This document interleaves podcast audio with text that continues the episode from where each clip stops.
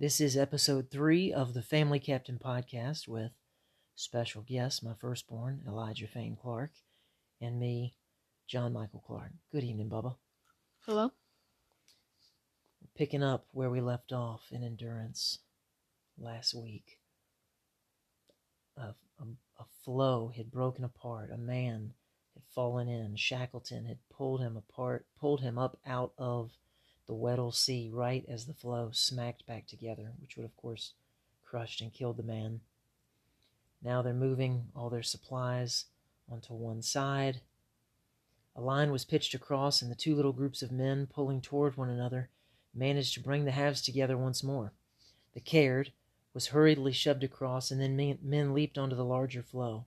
Shackleton waited until the others were safe, but by the time it was his turn, the pieces had drifted apart again.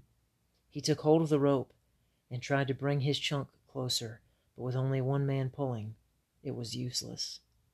Within ninety seconds, he had disappeared into the darkness. For what seemed like a very long interval, no one spoke. Then, from the darkness, they heard Shackleton's voice. Launch a boat, he called. Wild had just given the order. The Wills was slid into the water, and a half dozen volunteers scrambled on board. They put out their oars and rowed hard toward Shackleton's voice. Finally, they saw his outline again in the darkness. They pulled alongside his floe.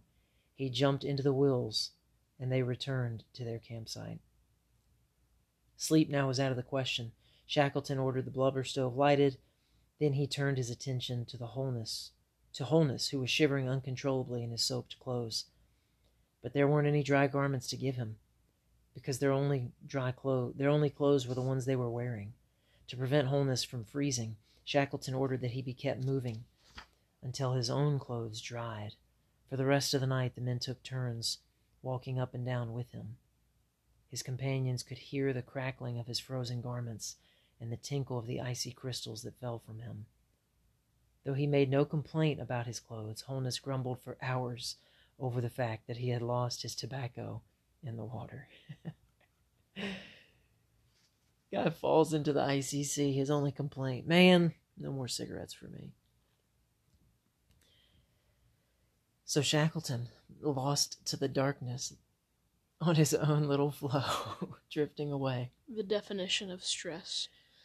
Endure, endure, endure. The name of this book is Endurance. And if you listen to the last episode, uh, you already know that that is a perfect title given to this book. And just when you think it can't get any worse, what does it do, Bubba? It gets a lot worse. It gets worse over and over. And you're like, surely this is it. Like, surely they're about to get a break. And then you're blown away because instead of getting a break, it goes worse for them somehow, some way. It just keeps happening. So this is funny. You know, we talk about leadership and we think about the leader sacrifices and the leader always you know, does whatever it takes. And that's true. But the leader also takes care of themselves, right? So I'm tempted to think in Christian culture, if we were to teach this, if we were to hear a similar story, it would go like, and the leader drifted off onto his own little floe. And that was it. Rather than risking the group to come and get him, he just said, Well, such is my fate. This is something I see a lot in men's groups and Christian culture. It's this idea that I need to always, always, always suffer for the group. To which I would say, well, sure, if there has to be some suffering, of course, we need to be the first in line. That is the responsibility of the leader. It's men before women, it's women before children. So, in the context of marriage, it's husband before wife, and then, of course, it's parents before children if we have to line up for some suffering. I'm going to be at the first of the line, and I'm going to do my darndest to make sure that nobody else has to suffer. But if somebody else has to suffer, who do you think is going to be next in line? Your wife or my mom? Yeah, she's actually. You can say mama. You don't have to say my your mom, wife. my mom. I'm asking you. Right. So she's going to be the next in line.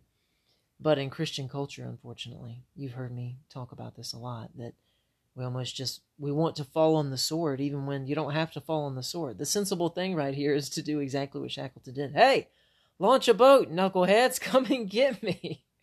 it's not the end of the world. Just come and get me. I'm right over here. And yeah, uh, we'll have to figure out what's next. So let's go back to the book. So throughout the night, their floe has become surrounded with a bunch of other ice.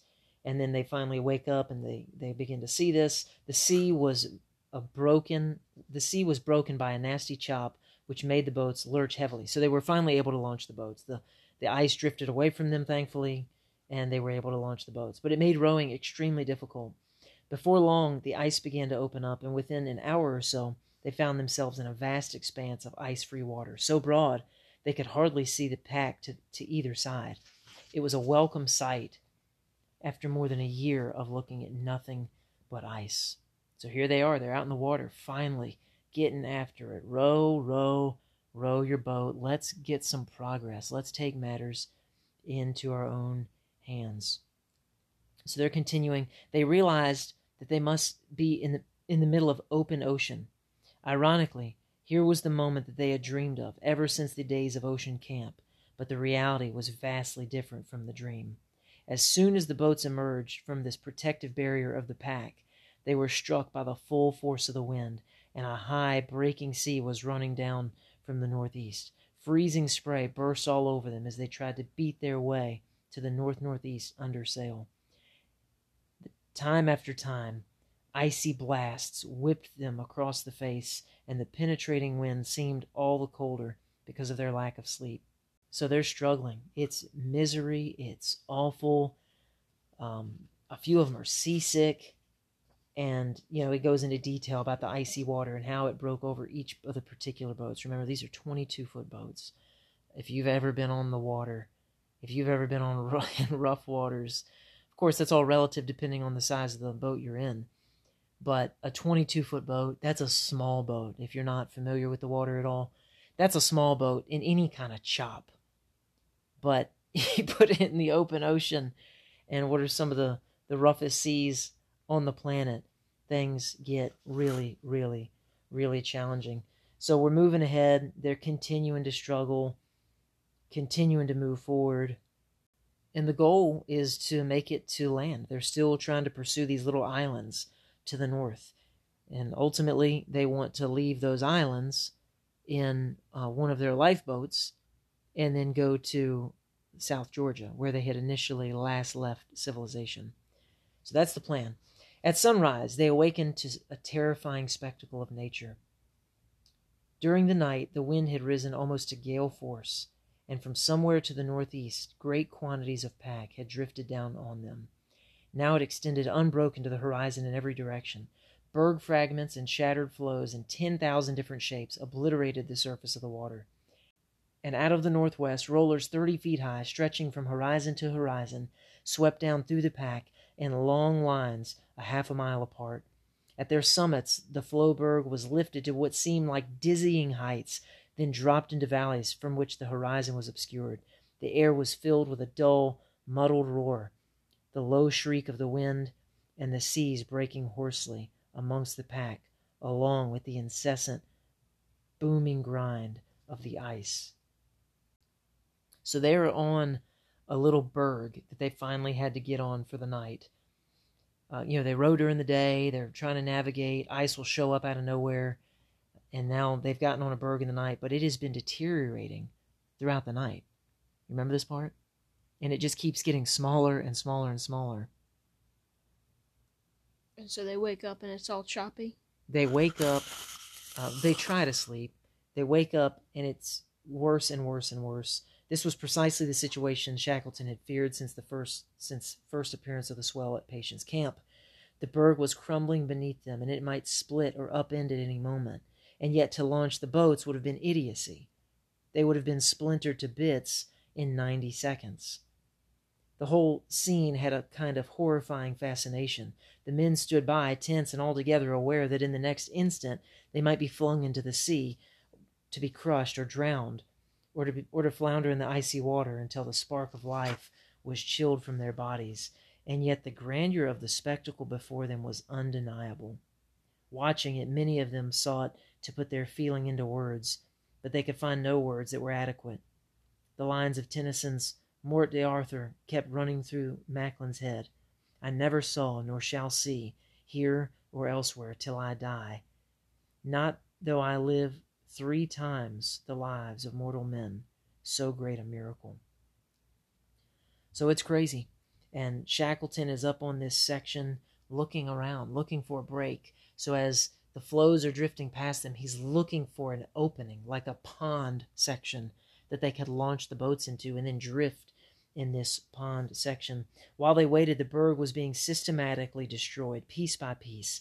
Late in the morning, a huge sea burst against it, and a 20 foot section slipped into the water, leaving a half submerged shelf of ice before. So it's just still same old breaking, same old hours are going by, hours are going by. Finally, Shackleton's looking. There was an excited shout. A pool was opening in the opposite direction. They turned and stared. What they saw was almost beyond belief. The ice was mysteriously drawing away, as if under the influence of some invisible force. As they looked, eddies and swirls riffled the surface of the water. A freak current had apparently risen from the depths of the sea and had been deflected against the deep underside of the berg. They jumped up and down, pointed, pointing and gesturingly wildly toward the pool of inky water that was widening from beyond the berg. Launch the boats, Shackleton cried as he raced down from his perch. Chunk in the stores any old way. Anxious hands seized the boat. So now they're they're able to launch. They're able to get back into this water. They launch into what really is this little pool, and they're trying to navigate this open water around them. And now finally they're getting back into open water. Worsley estimated that it had been two days since the last observation, and during that time, strong winds of the northeast had probably blown the party a considerable distance to the west. Furthermore, the greatest quantities of open water now extended to the southwest toward King George Island, 80 odd miles away. Shackleton made the decision on the spot. They would abandon the effort to reach Clarence or Elephant Island and take advantage of the following wind to make for King George Island. So they're just victims they're like, all right, we're going for this island. And then the ice and the wind change things up. It goes, okay, now we're going for this island. So they've got three islands that they could try for, but they're still at the mercy of nature and what's going to happen around them. So it was the more desirable destination, anyhow. Both Clarence and Elephant Islands were more remote, and so far as Shackleton knew, had never been visited. But from King George Island, a series of island to go of, of island to island voyages the longest of which was 19 miles, would be would carry the party ultimately to Deception Island, some 100 miles beyond. Here the remains of a volcano's cone made an excellent harbor, and the place was a frequent port of call for whalers, where there was thought to be a cache of food at Deception Island for the use of castaways. But most important, there was a small, rude chapel there, built by the whalers. Even if no ships stopped at the island, Shackleton was sure they could tear down the church and use its lumber to build a boat large enough to accommodate all of them. So that's the thought. He thought they were just excited because they were going to have chapel services. Shackleton's thinking, obviously, we'll tear it down and we'll build a boat and we'll be able to get out of here, all of us together. Yeah, when I first read it, I was like, wow, they must really love God. But I thought, wait, wait, hold on. So in the boats is misery. In the boat is just awful nightmare. They're trying to stay warm. They're taking turns at the oars. They're struggling. They're rowing. They're waiting, you know, to be able to take sights with the sextant. About 3 a.m., suddenly the entire party was suddenly electrified by an almost hysterical shout from Hudson. A light! A light! He was pointing to the northwest. Every man sat upright, staring off into the direction Hudson indicated. The excitement lasted only one cruel moment until they were alert enough to realize the absurdity of it. They settled down again, cursing Hudson for his stupidity, for his stupidity, for having raised their hopes. So the guy, he's like, I saw something. And then he's mumbling to himself, I know I saw something. And they're all just angry at him. Frustrating times, difficult issues that they're facing right now. So about 10:30, Worsley took out his sextant, bracing himself against the mass of the Docker. He carefully took his sight, the first since leaving Patience Camp. At noon, he repeated the procedure as the boats lay awaiting the results. Every face turned toward Worsley as he sat in the bottom of the docker, working out his figures. They watched to see his expression when the two lines of pos- position were plotted for a fix. It took him much longer than usual, and, and gradually a puzzled look came over his face. He checked his calculations over, and the expression of puzzlement gave way to one of worry. Once more he ran through his computations. Then he slowly raised his head. Shackleton had brought the Caird alongside the docker, and Worsley showed him the position. They were 124 miles nearly due east of King George Island and 60 miles, 61 miles southeast of Clarence Island, 22 miles farther from land than when they had launched the boats from Patience Camp three days before. They continually sailed west, with strong easterly winds driving them along, and yet they had actually been going in the opposite direction. They were 20 miles east from where they started and 50 miles east of where they had thought they were. The news was so heartbreaking, some of the men refused to believe it. It couldn't be. Worsley had made a mistake. But no, he obtained a third sight early in the afternoon, which showed that Joinville Island, which had dropped from sight two weeks before, was now only 80 miles away. Some unknown and undetectable easterly current had caught them, a current of such tremendous strength that it had driven them backward into the teeth of a gale. To reach King George Island, King George Island would mean sailing directly into that current. So for the third time, Shackleton announced that the destination had been changed. This time it became Hope Bay, about a 130 miles away at the tip of the Palmer Peninsula beyond Joinville Island. So again, fighting discouragement. Just the you're building hope, you're working. Feels like we're finally making progress, and and now they don't.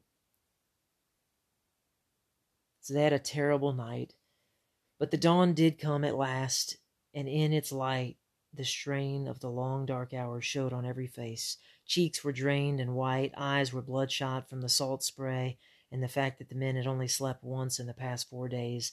Matted beards had caught the snow and frozen into a mass of white.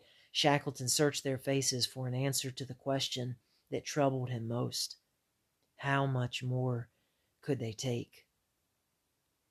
There was no single answer. Some men looked on the point of breaking, while others showed an unmistakable determination to hold out. At least all of them had survived the night. Shortly after sunrise, the wind swung round to the southeast and freshened considerably. Shackleton called to Worsley to bring the docker alongside the Caird.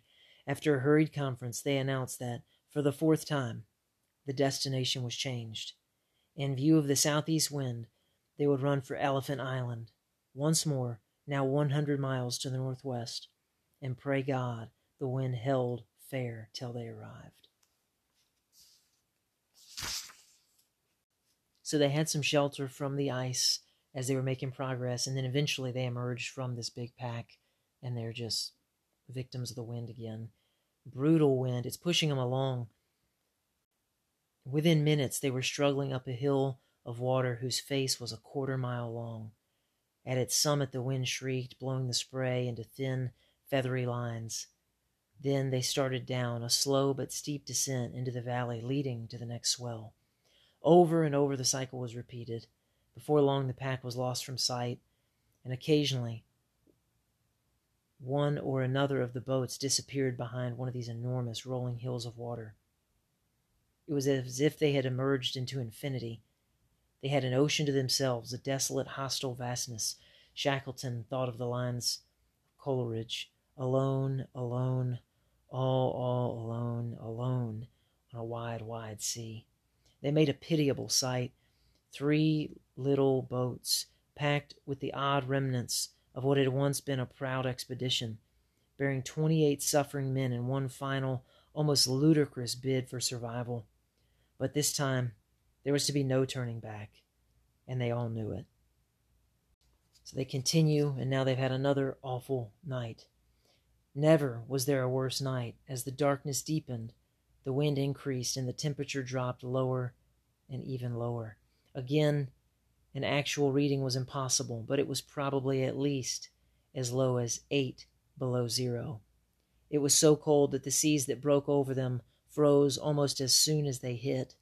Even before the darkness was complete, it became apparent that the sea anchor could not hold them into the wind effectively. The boats continually dropped off into the trough of the waves, where they were swept broadside by the seas. The boats, the men, everything was soaked, then frozen. Most of the men tried to shelter themselves under the tent cloths, but the wind repeatedly tore them loose. To keep their feet from freezing, they worked their toes constantly inside their boots. They could only hope that the pain in their feet would continue because comfort, as much as they yearned for it, would mean that they were freezing. After a time, it took extreme concentration for them to keep wriggling their toes. It would have been so terribly easy just to stop. As the hours dragged by and their agony deepened, the men in the docker fought back with the single pitifully ridiculous weapon they had curses. They cursed everything curseable the sea, the boat, the spray, the cold, the wind, and often one another. There was a kind of pleading tone to their curses, though, as if they were prayerfully appealing for deliverance from this wet and freezing misery. Most of all, they cursed Orde-Lees, who had got hold of the only set of oilskins and refused to give them up. He maneuvered himself into the most comfortable position in the boat by shoving Marston out, and he would not move. He either ignored or was oblivious to the oaths flung at him. After a while, Marston gave up and made his way to the stern, where he sat down alongside Worsley at the tiller. So now it talks about how they also had to pee a lot during the night, and the physician's suspicion was that they were staying so wet and absorbing moisture through the skin. Um, I don't know if that's even possible, but um, they were leaning over the boat. They had they also had terrible diarrhea from their diet of uncooked pemmican. So they would suddenly have to rush to the side and holding fast to a shroud, sit on the frozen gunwale. Invariably, the icy sea wet them from beneath. So the water is knee deep in some of the boats, and things are just brutal. Blackborow, so this was the castaway, you'll remember, the guy who snuck on. The guy they're gonna eat if they run out of food. Right. Well, yeah, that was Shackleton's original threat to him. But remember, he's just a part of the group. Like, he's not the castaway. He's not the guy who snuck on. He's just uh, another one of the men. Blackborow, who had insisted on wearing leather boots to save his felt pair for what he thought would be the future, lost all feeling in his feet after several hours. Not good.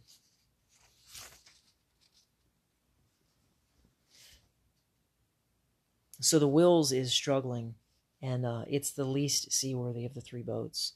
Shackleton is in the Caird, and they draw them together. They tie they tie the Wills to the Caird, and they're trying to keep all three boats together, but it's difficult. And now it says the line between the Wills and the Caird alternately tightened and slacked, dropping into the water and rising into the bitter cold air each time. As the hours passed, it accumulated an ever thickening coat of ice. The lives of the eight men aboard the Wills depended upon that line. If it parted, and it seemed almost certain to, the Wills would fall off into the trough of the sea and be swamped long before her crew could beat off the ice, beat the ice off the sail and hoist it. All the boats were thick with ice, but the Wills was weighted down like a log. The seas poured on board her, flowing over the pile of sleeping bags in the bow and leaving them sheathed in ice.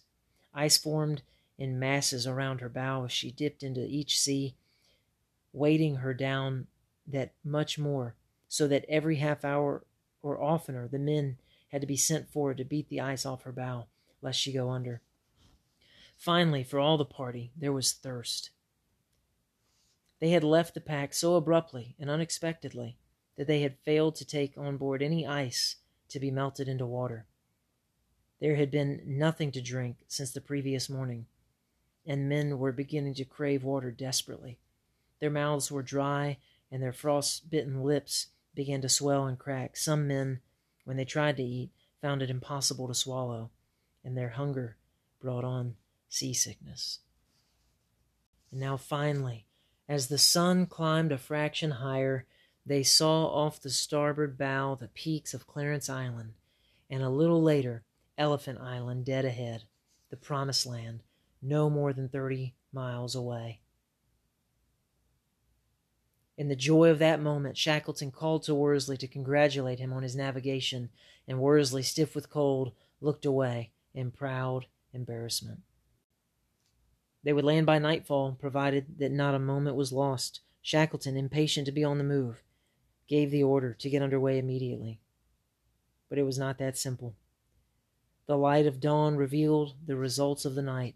Many faces were marked by the ugly white rings of frostbite, and almost everyone was afflicted by saltwater boils that gave off a gray, curd-like discharge when they broke. Shackleton was then notified that Blackborow's feet apparently were gone, because he was unable to restore circulation in them, and Shackleton himself looked haggard. His voice, which was usually strong and clear, had grown hoarse with exhaustion. So all the boats are iced up. Everybody's in the worst possible condition they've been since this whole thing ever got started. They're trying to untie the sea anchor. Two of the men are. Cheetham and Holness leaned over the bow of the docker, trying to untie the icy knot in the rope with fingers so stiff they could hardly move while they worked. The docker rose to a sea, then pitched downward. Holness failed to pull his head away, and two of his teeth were knocked out on the sea anchor. Tears welled in his eyes, rolled down into his beard, and froze there. The two men gave up trying to untie the sea anchor. They cut it loose and brought it, ice and all, on board. Really feels like the Weddell Sea doesn't like Holness. I mean, What else happened to him? He almost got crushed like a bug. Oh, right, that two, was Holness, yeah. two floes. so here they are, trying to make it.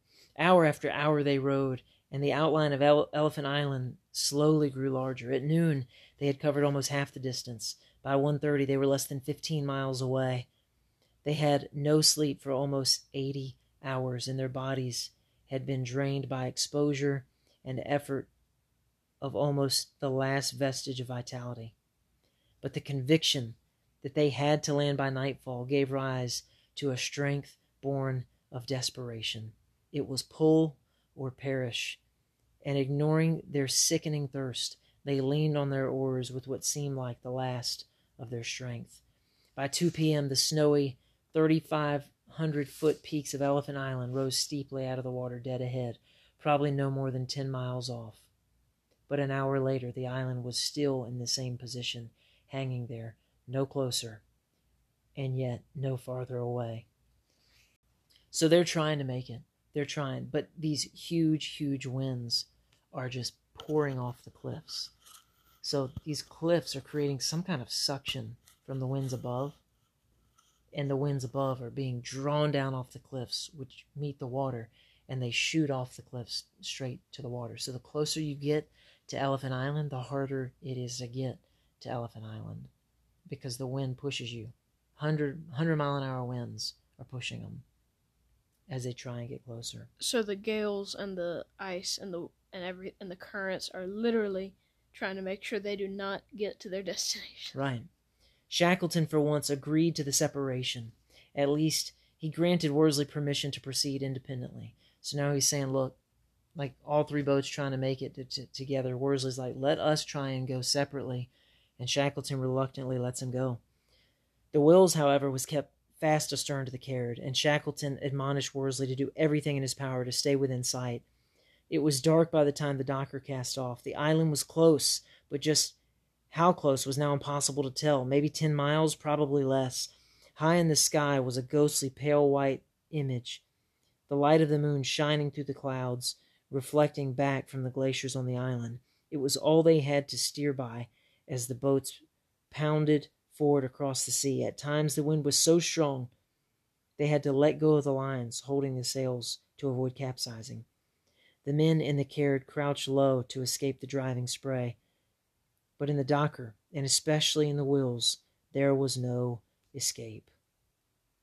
Those who were steering took the worst punishment of all. And about eight o'clock the strain began to tell on Wild, who had been at the Caird's tiller for twenty-four hours without relief. Shackleton ordered, ordered McNish to take over, but the carpenter himself was very nearly exhausted. After about half an hour at the tiller, though the icy wind tore at his clothing and the spray stung him in the face and soaked him through, McNish's head slumped forward and he fell asleep. Instantly, the Caird's stern swung to leeward and a huge wave swept over them. It awakened McNish, but Shackleton ordered Wild to resume the helm. So they're getting closer, they're getting closer, and then mysteriously they begin to lose ground. And now, uh, about midnight, Shackleton glanced to starboard and saw that the Docker was gone. He jumped to his feet and peered intently across the stormy waters. So now they try and signal. Shackleton is uh, lighting a, a lamp to try and get the Docker to signal back. We find out that the Docker later was trying to signal back, but they had plenty of issues plenty of problems to deal with on their own. So they were never able to indicate, hey, we're okay, we're here. They're about a half a mile away, no more than that. And they're both trying to navigate around this island in the pitch black of night, hoping they don't run aground among, upon some reef. And the fear is also that they don't get blown out to sea because they can't quite tell where they are. They had been in the boats now for five and a half days, and during that time, almost everyone had come to look upon Worsley in a new light.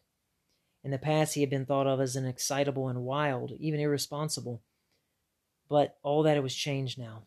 During these past days, he had exhibited an almost phenomenal ability, both as a navigator and in the demanding skill of handling a small boat.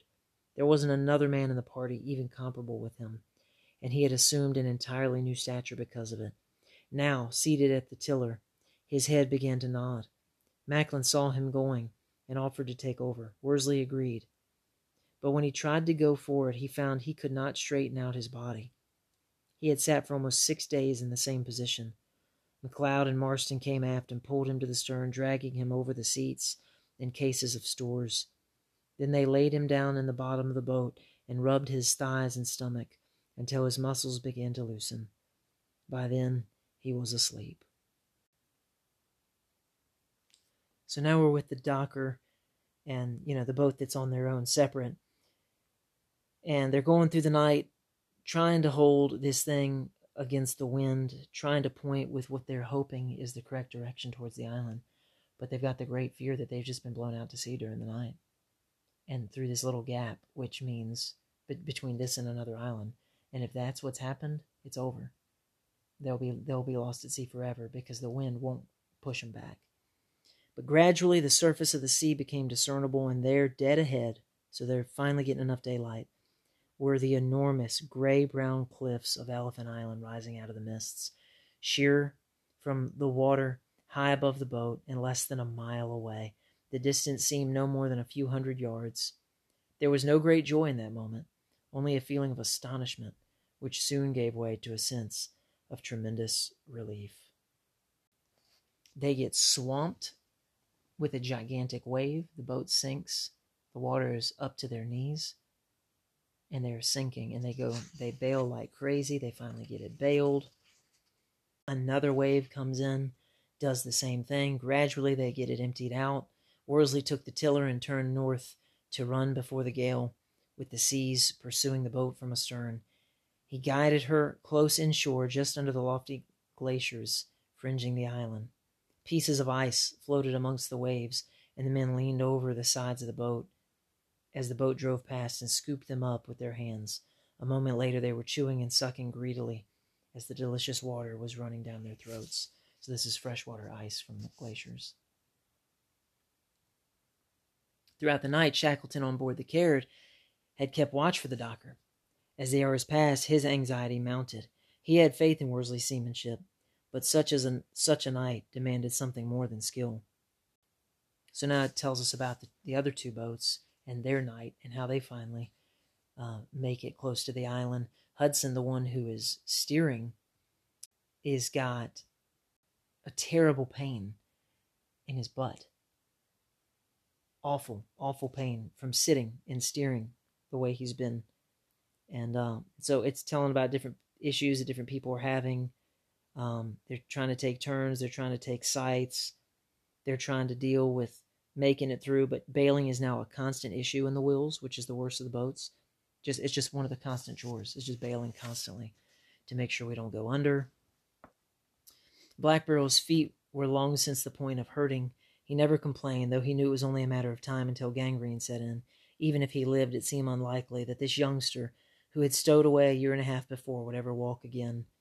Once during the night, Shackleton called to him in an attempt to raise his spirits. Blackborow, he shouted in the darkness. Here, sir, Blackborow replied. We shall be on Elephant Island tomorrow, Shackleton yelled. No one has ever landed there before, and you will be the first ashore. Blackborow did not answer. So Shackleton's thinking about him. You know, this is the man who, like you said, screaming in his face a long time earlier. A, a year and a half before, and now he's thinking about him with compassion. So leadership is the right thing at the right time, and when he stowed away, he uh, screaming at him in rage might have been the right thing. then. Absolutely. Yeah. Shackleton was so responsible for all these people, and now you've added this new burden onto him. Um, but once it was over, it was over. And now here we are. Uh, now he loves him, and he's thinking compassionately about him. He knows that this, you know, the youngster of the group is not going to have his feet again, and Shackleton feels responsible for that. And he's just thinking of some, of some way to honor him, some way to bless him, some way to bring a spark of hope, a spark of light to him. So finally, they get close enough to the shore, but they can find no place to land. It's all just sheer cliffs. And so they're making their way around Elephant Island. The other boat, you know, is still connected to them. The Caird and the Wills are connected together. I mean, I'm just you're just still skipping so much of waves and then more wind and then almost being capsized and then all all the problems, all the struggles. And the Docker also, meanwhile, is having a hard time finding land, but neither group knows if the other group made it. So Shackleton is thinking, oh no, they've been lost at sea. And the Docker is thinking, oh no, they've been lost at sea. and they're continuing to look for one another. They're continuing to look for a place to land.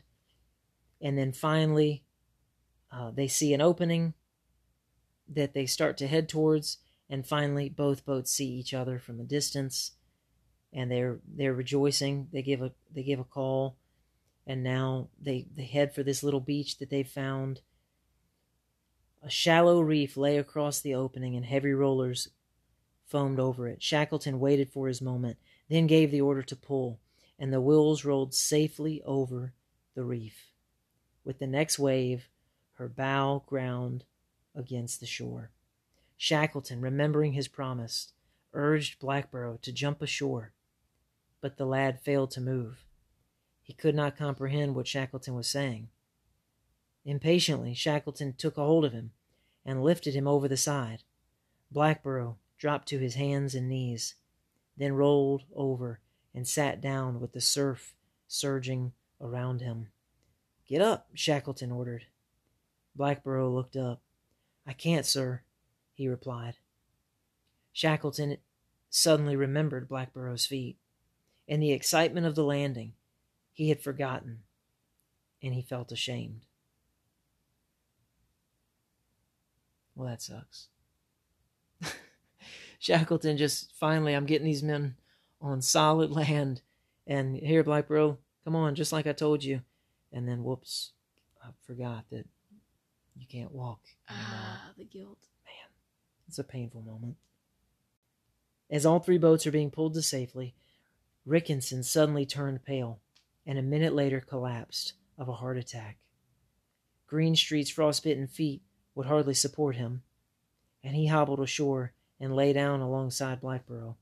Hudson pulled himself through the surf and sank down on the beach. Stephenson, a vacant expression on his face, was helped ashore out of reach of the water. They were on land, It was the merest handhold, a hundred feet wide and fifty feet deep, a meager grip on a savage coast, exposed to the full fury of the sub-Antarctic Ocean. But no matter. They were on land. For the first time in 497 days, they were on land. Solid, unsinkable, immovable, blessed land. So there are some critters there, uh, thankfully, to eat. And uh, the guys are gathered around. Shackleton stood in the center of the group. He had removed his helmet, and his long, uncut hair hung down over his forehead. His shoulders were bent with care, and his voice was so hoarse from shouting that he was unable to speak above a whisper. Yet he felt a profound sense of satisfaction and accomplishment to be standing at last on land, surrounded by his men. Man, what a yeah, profound and deeply satisfying. That is exactly what I would call uh, the the little wins that you have when you're leading anybody. You know, when something has been hard fought, even if it's not something, it's not finished. They're not done. But God has blessed them. God has protected them. And they've made it this far. I think about as husbands and fathers, the wins that you experience along the way. You're not done. We got a long journey ahead of us. We want to endure. Jesus tells us to be faithful, to endure to the end. But all along the way, faithfulness is blessed, faithfulness is rewarded, and there are moments of pride and joy. Seems like Shackleton's enjoying one of those himself. So they they they kill a few seals. They eat their fill. They got to eat until they were chock full. They ate all they could Of course, they set up a little bit of a camp, and then it was time to sleep. James wrote, We turned in and slept as if we had never slept before. Absolute dead, dreamless sleep, oblivious of wet sleeping bags, lulled by the croaking of the penguins. It was the same for all of them. How delicious, wrote Hurley, to wake in one's sleep and listen to the chanting of the penguins mingling with the music of the sea to fall asleep and awaken again and feel this is real. We have reached the land. And now the bad news comes.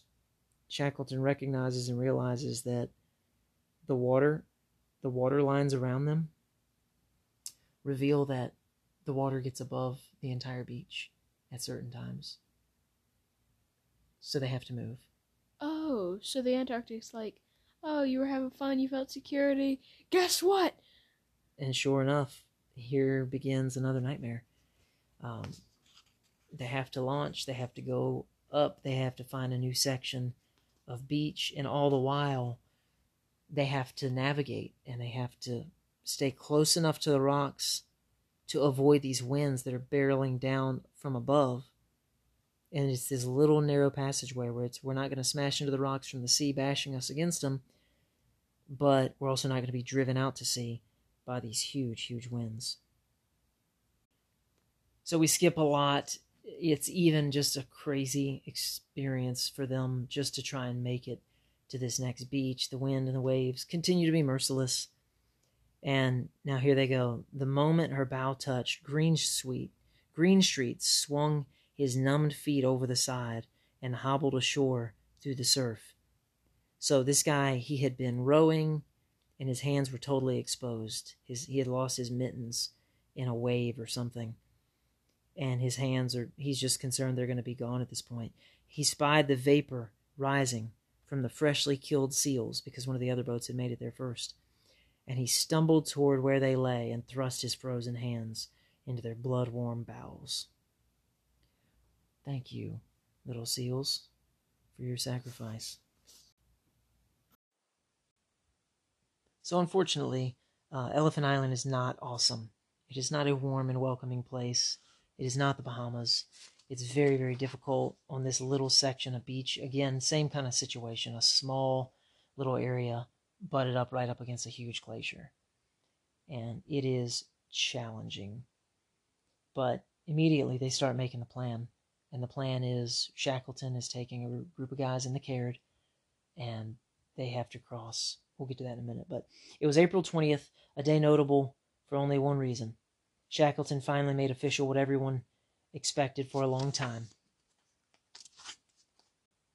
He would take a party of five men and set sail in the Caird for South Georgia to bring relief. They would leave as soon as the Caird could be made ready and provisioned for the trip. It was no surprise to anyone. In fact, a formal announcement was unnecessary. The subject had been discussed openly even long before the party had left Patience Camp. They knew that whatever island they might ultimately reach, a boat journey of some sort would be necessary to bring rescue to the party as a whole. Even the destination, illogical as it might look on a map, had, had been settled to everyone's satisfaction. There were three possible objectives. The nearest of those was Cape Horn, the island of Tierra del Fuego, Land of Fire, which lay about 500 miles to the northwest.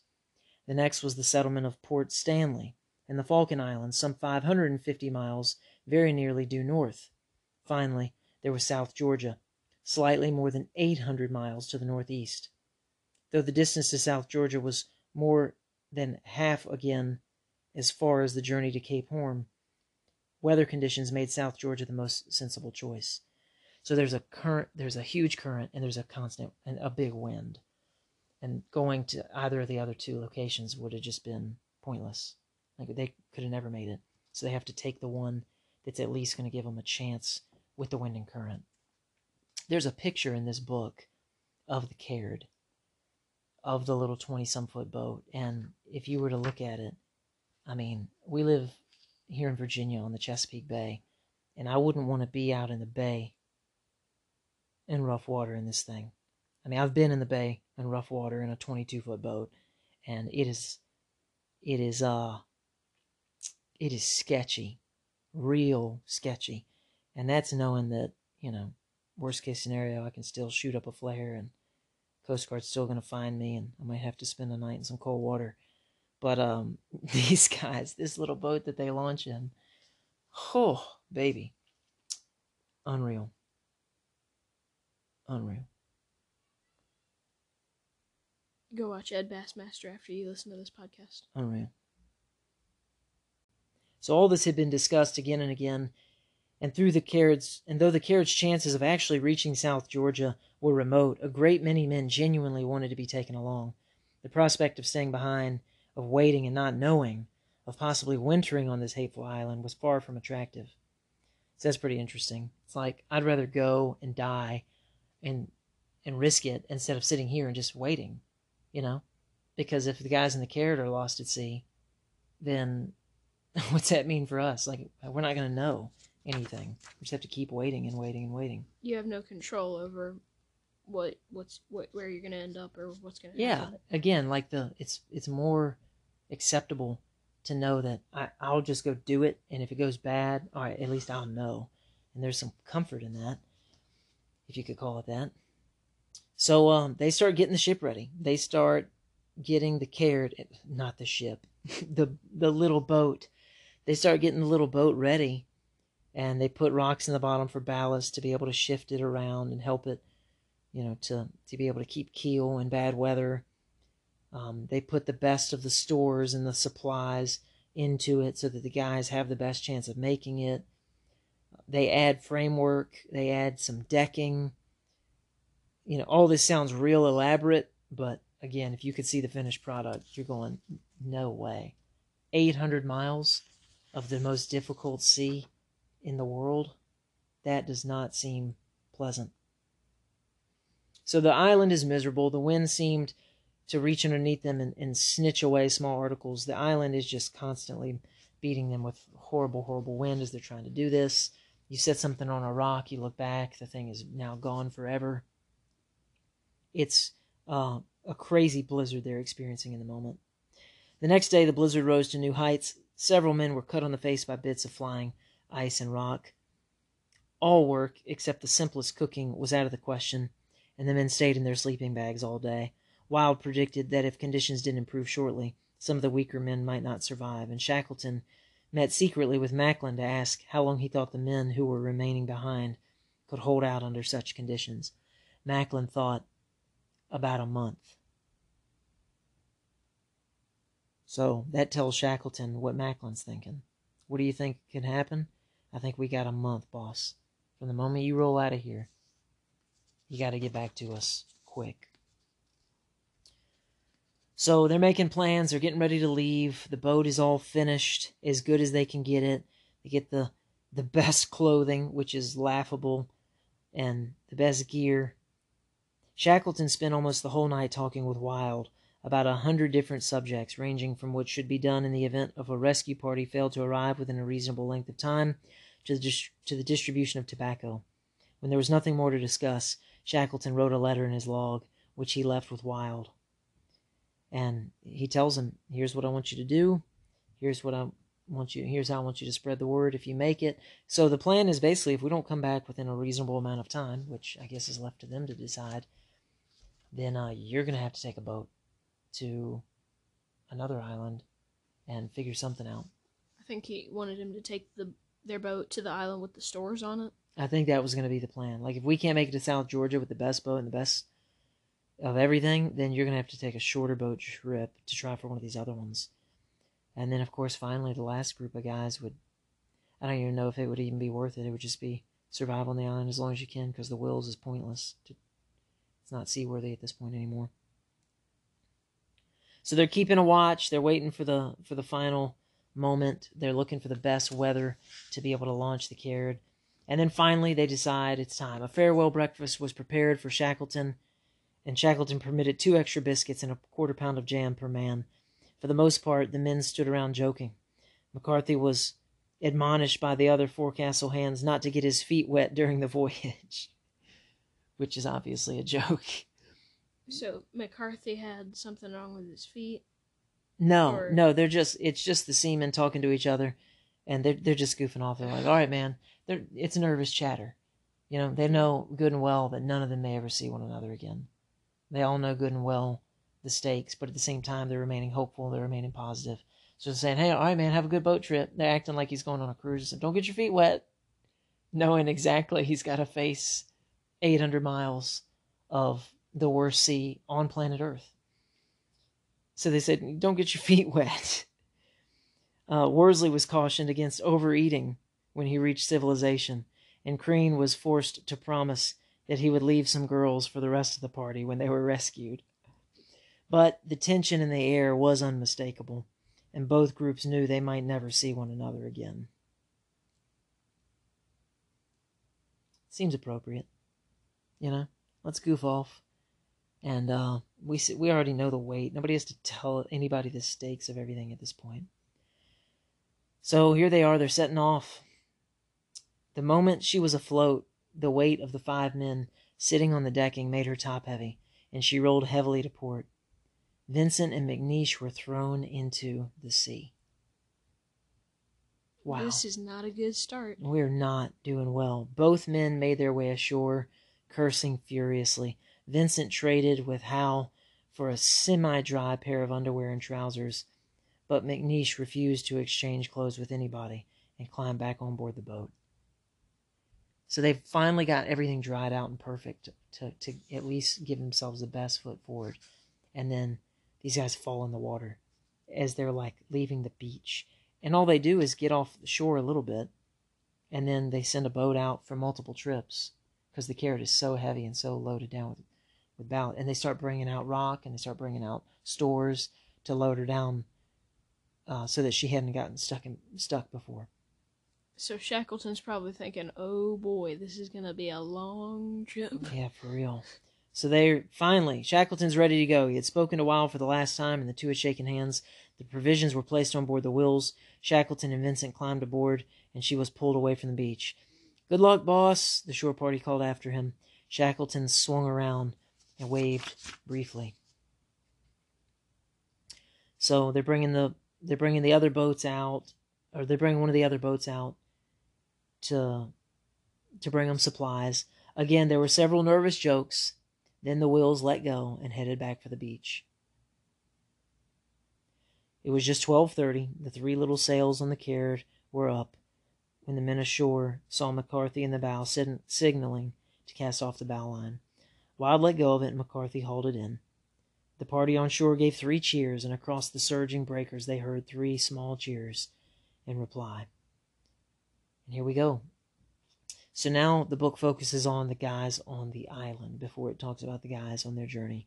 The trial by patience had begun. So they take the two boats that they have and they make a little shelter out of them. They had tried to cut a cave into the glacier, but as soon as they did, and once it was big enough to get a few guys in, they realized that their body heat just melted some of the ice enough to make water drip down the side. So that was miserable. Everything's miserable. You can imagine. Everything's awful. Everything's miserable. The wind is terrible. And uh, they've built a little hut out of rocks that they had to beat out of the ice. And they stacked their boats on top of them. And this is their little camp that they have to exist in. They called the the two boats they stacked on top of each other the snuggery since it was so horrible. Yeah, the snuggery was the, the name they gave to it. And didn't I think it was Ord who kept snoring, and some other men kept snoring, and it was a, becoming a problem. So they put ropes on each of the men's arms who snored, which ran to Wild's bunk, and Wild would yank on the line of the man who was snoring until he stopped. Yeah, uh, yeah, he said that we wish we had put it around Ordley's Ordley's neck to put the to put the noose on him because he was the worst, and apparently he didn't wake up. So it's miserable, it's windy, it's cold, it's sleety. At last, on May 2nd, eight days after the Caird had sailed, and more than two weeks after their arrival, the sun came out. The men hurriedly carried their sleeping bags outside to spread them to dry. It was clear again on the third and on the fourth, and after three days of sunshine, their sleeping bags were not completely dry, though the improvement was a notable one. So they're trying to get the little bit of comforts that they can find. They're concerned because they see uh, ice forming around the island. Even before they could expect to have anybody return to them, they were already starting to worry about, man, we're coming into the winter. It's May. So, you know, they're approaching the Arctic the Arctic summer. I'm sorry, the Arctic winter. So for us, it'd be like the fall going into the winter. For them, it's, or for us, it'd be the, the spring is going into the summer, but they're, they're experiencing what is their fall going to go into the winter, and their fall is already miserable and awful. Macklin and McIlroy, the, the two doctors, were kept busy with patients. Kerr developed a bad tooth, and Macklin had to pull it for him. And a grimy quack of a dentist I must have looked, wrote Macklin. Not much refinement here. Come outside and open your mouth. No cocaine and no anesthesia. Wordie's hand had become infected, and Holness was troubled with a sty. Rickinson was slowly recovering from the heart attack he suffered the day they landed, but the saltwater boils on his wrists stubbornly refused to heal. Greenstreet's feet, which had been frostbitten in the boats, did not improve, and he was confined to his sleeping bag. Hudson seemed in a serious way. His hands showed definite signs of healing, but the pain in his left buttock, which had begun in the boats, developed into a very large abscess, which pained him constantly. Mentally, too, the scars of the boat journey apparently were still with him. Much of the time he lay in his sleeping bag for hours without speaking, and he seemed disinterested and detached from what was going on around him. The most serious invalid was Blackborow. His right foot appeared to be recovering, and there was hope that it might even be saved. But in the toes of his left foot, gangrene had already set in. McIlroy, who was attending him, was chiefly concerned with, with preventing the afflicted parts from developing what is called wet gangrene, in which the dead flesh remains soft and is likely to spread infection to the other parts of the body. In dry gangrene, the parts turn black and become brittle. In time, the body builds up a wall separating the living tissue from the dead, and the threat of infection is greatly reduced. McIlroy was intent on seeing that Blackborow's foot remained dry and that the separation would be complete before any operation was undertaken. So as you can tell, a lot of this at this point, we're not extracting tons of family leadership lessons here. Like we're just in the epic story of these guys' survival for a lot of this. So such will be this book. I think many of our other podcasts won't even be as heavily story based at all. Um, they'll be more like um, instructional, or they'll be more like uh, extreme ownership, where we had a couple of stories, but endurance, the whole thing is the story, and we're extracting from that. So, some of their pleasures Marston had a penny cookbook, and it was in constant demand. Each night he would loan it out to, to one group of men or another, and they would pore over it, planning the imaginary meals they would have when they got home. Orde-Lees wrote one night, We want to be fed with a large wooden spoon, and like the Korean babies, be patted on the stomach with the back of the spoon so as to get a little more in than would have otherwise been the case. In short, we want to be overfed, grossly overfed, yes, very grossly overfed on nothing but porridge, sugar, black currant, and apple pudding, and cream, cake, eggs, milk, jam, honey, and bread and butter till we burst. We'll shoot the man that offers us meat. We don't want to see or hear of any more meat as long as we live. Of course, that's all they're eating a lot of times is just the, the animals around them.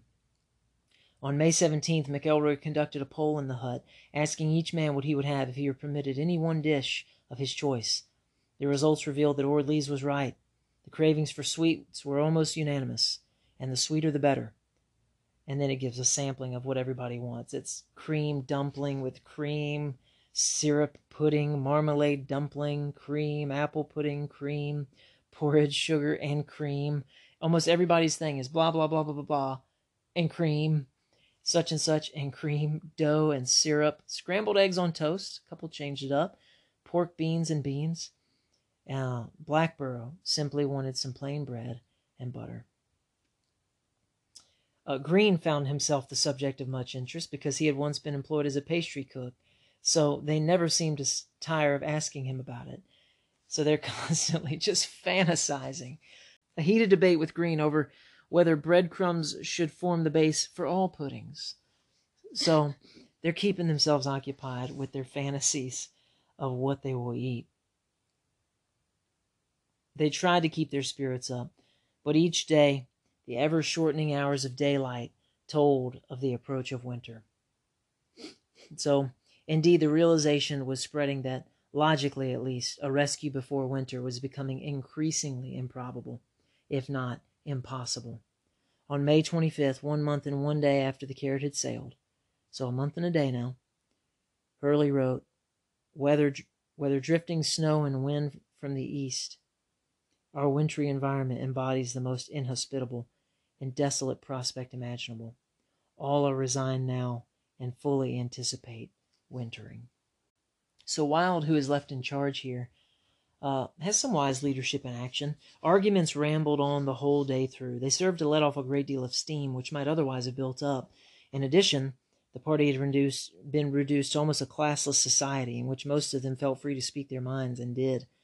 A man who stepped on another man's head trying to find his way out at night was treated to the same abuse as any other, regardless of what his station might have been.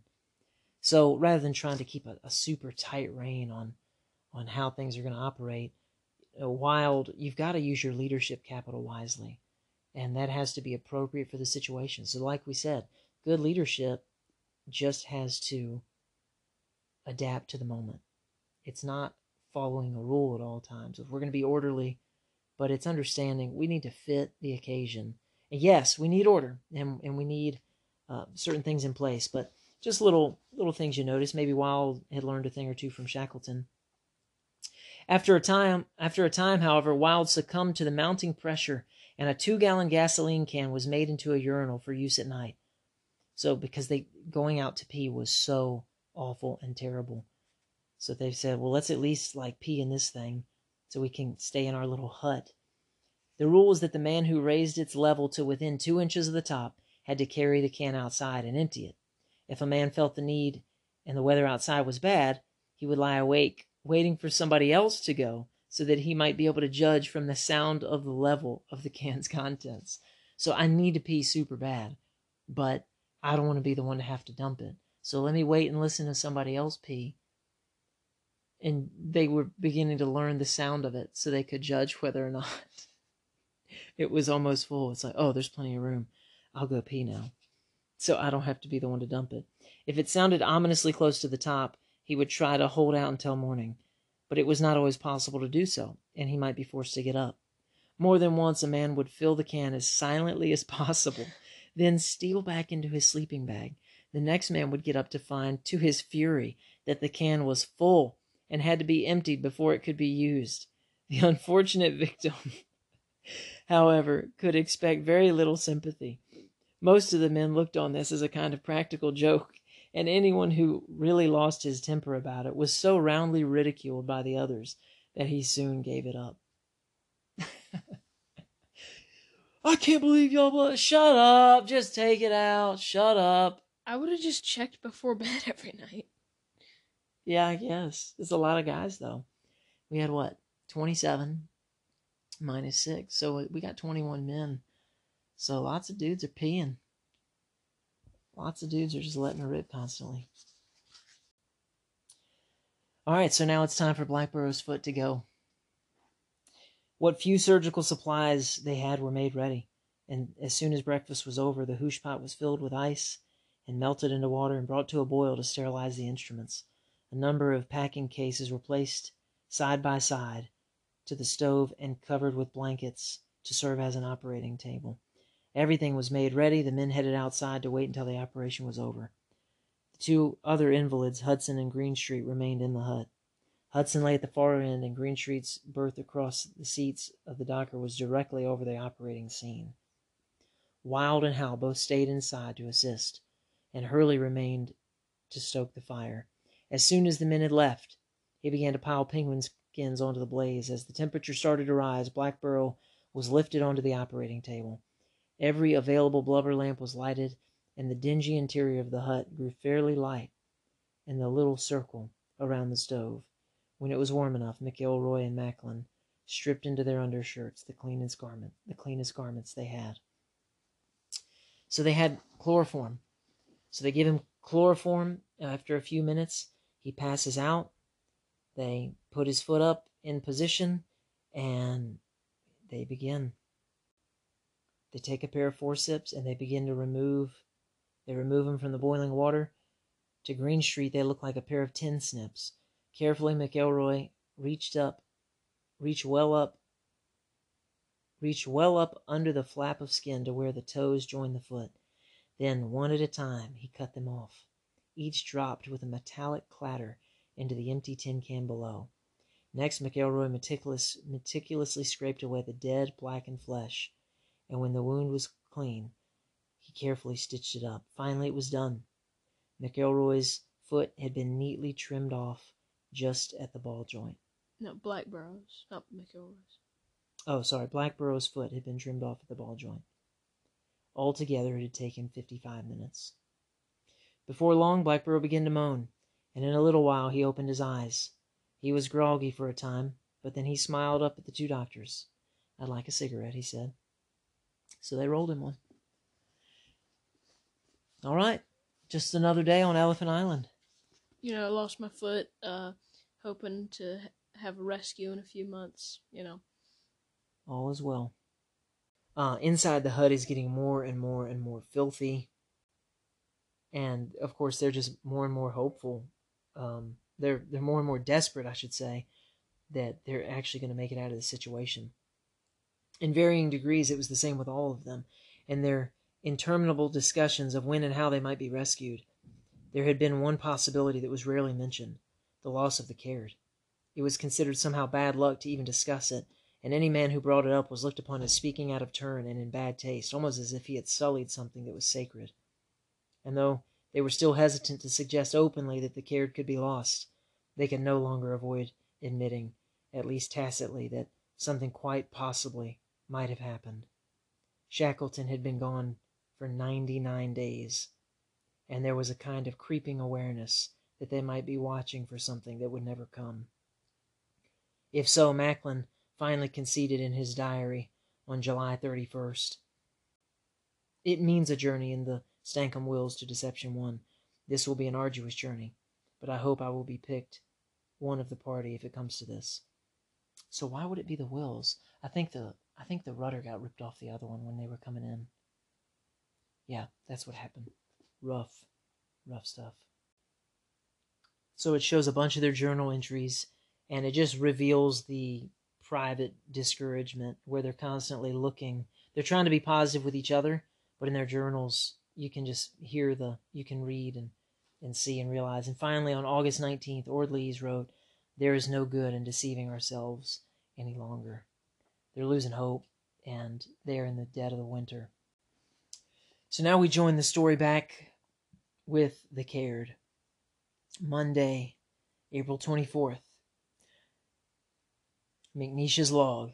We took goodbye with our companions and set sail on our 870 miles to South Georgia.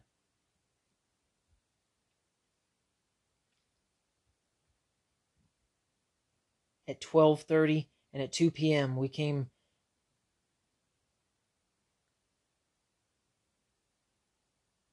At 2 p.m. we came to a stream of ice which we managed to get through in about an hour. Then we were in the open, wet sea.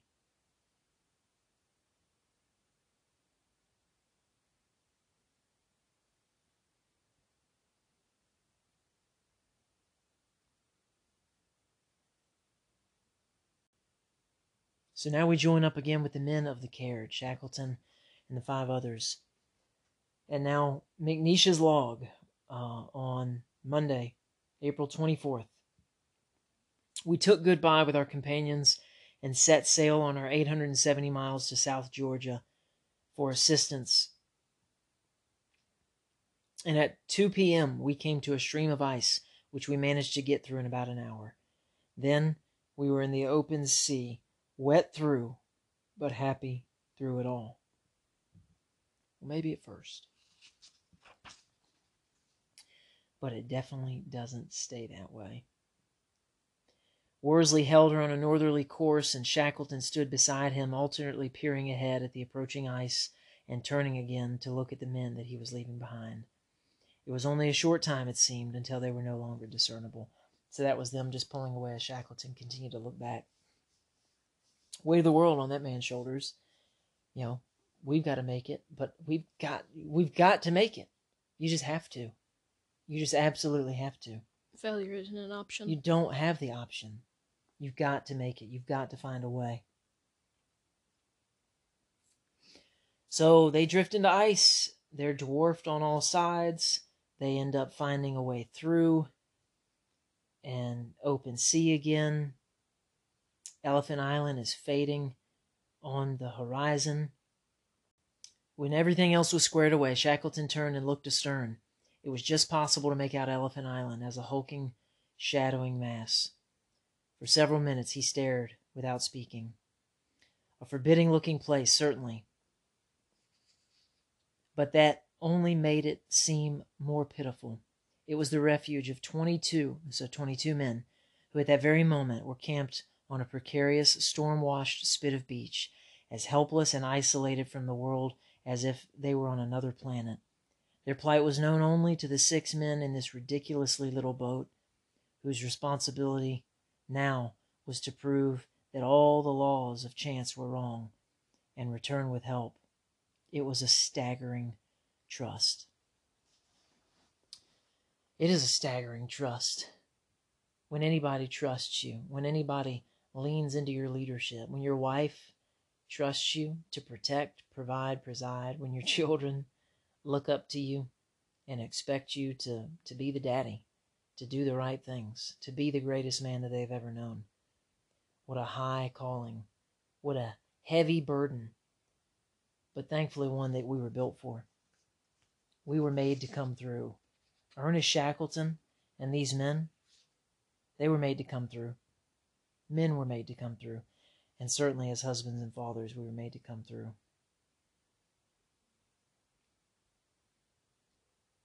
We see Shackleton uh, feeling the pressure and actually discussing it and, and revealing a little bit of it now. From time to time, Shackleton rolled cigarettes for both of them. So this is he and uh, Worsley sitting up on the stern, steering through the night, peering, looking for ice. They spoke of many things. It was obvious that the burden of responsibility for, on Shackleton had that he had borne for 16 months had nibbled away somewhat at his enormous self-confidence. He wanted to talk and be assured that he had acted wisely. He confided to Worsley that the decision to separate the party had been a desperately difficult one, and he abhorred having to make it. But somebody had to go for help, and this was not the sort of responsibility which could be delegated to another person.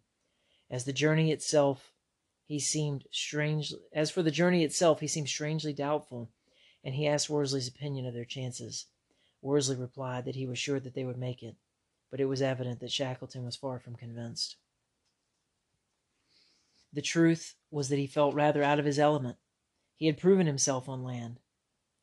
He had demonstrated there beyond all doubt in his ability to pit his matchless tenacity against the elements and win.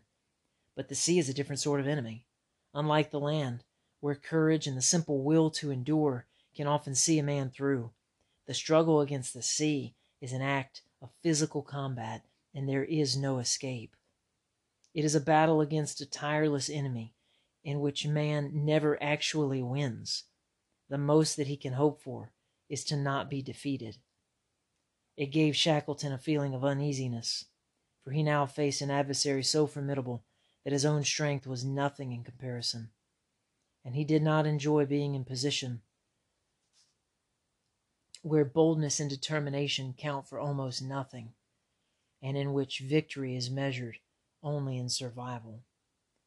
But more than anything, he was dreadfully tired, and he wanted simply for the journey to be over, and as quickly as possible. If only they could make Cape Horn, he said to Worsley, they would cut one third off the distance they had to go.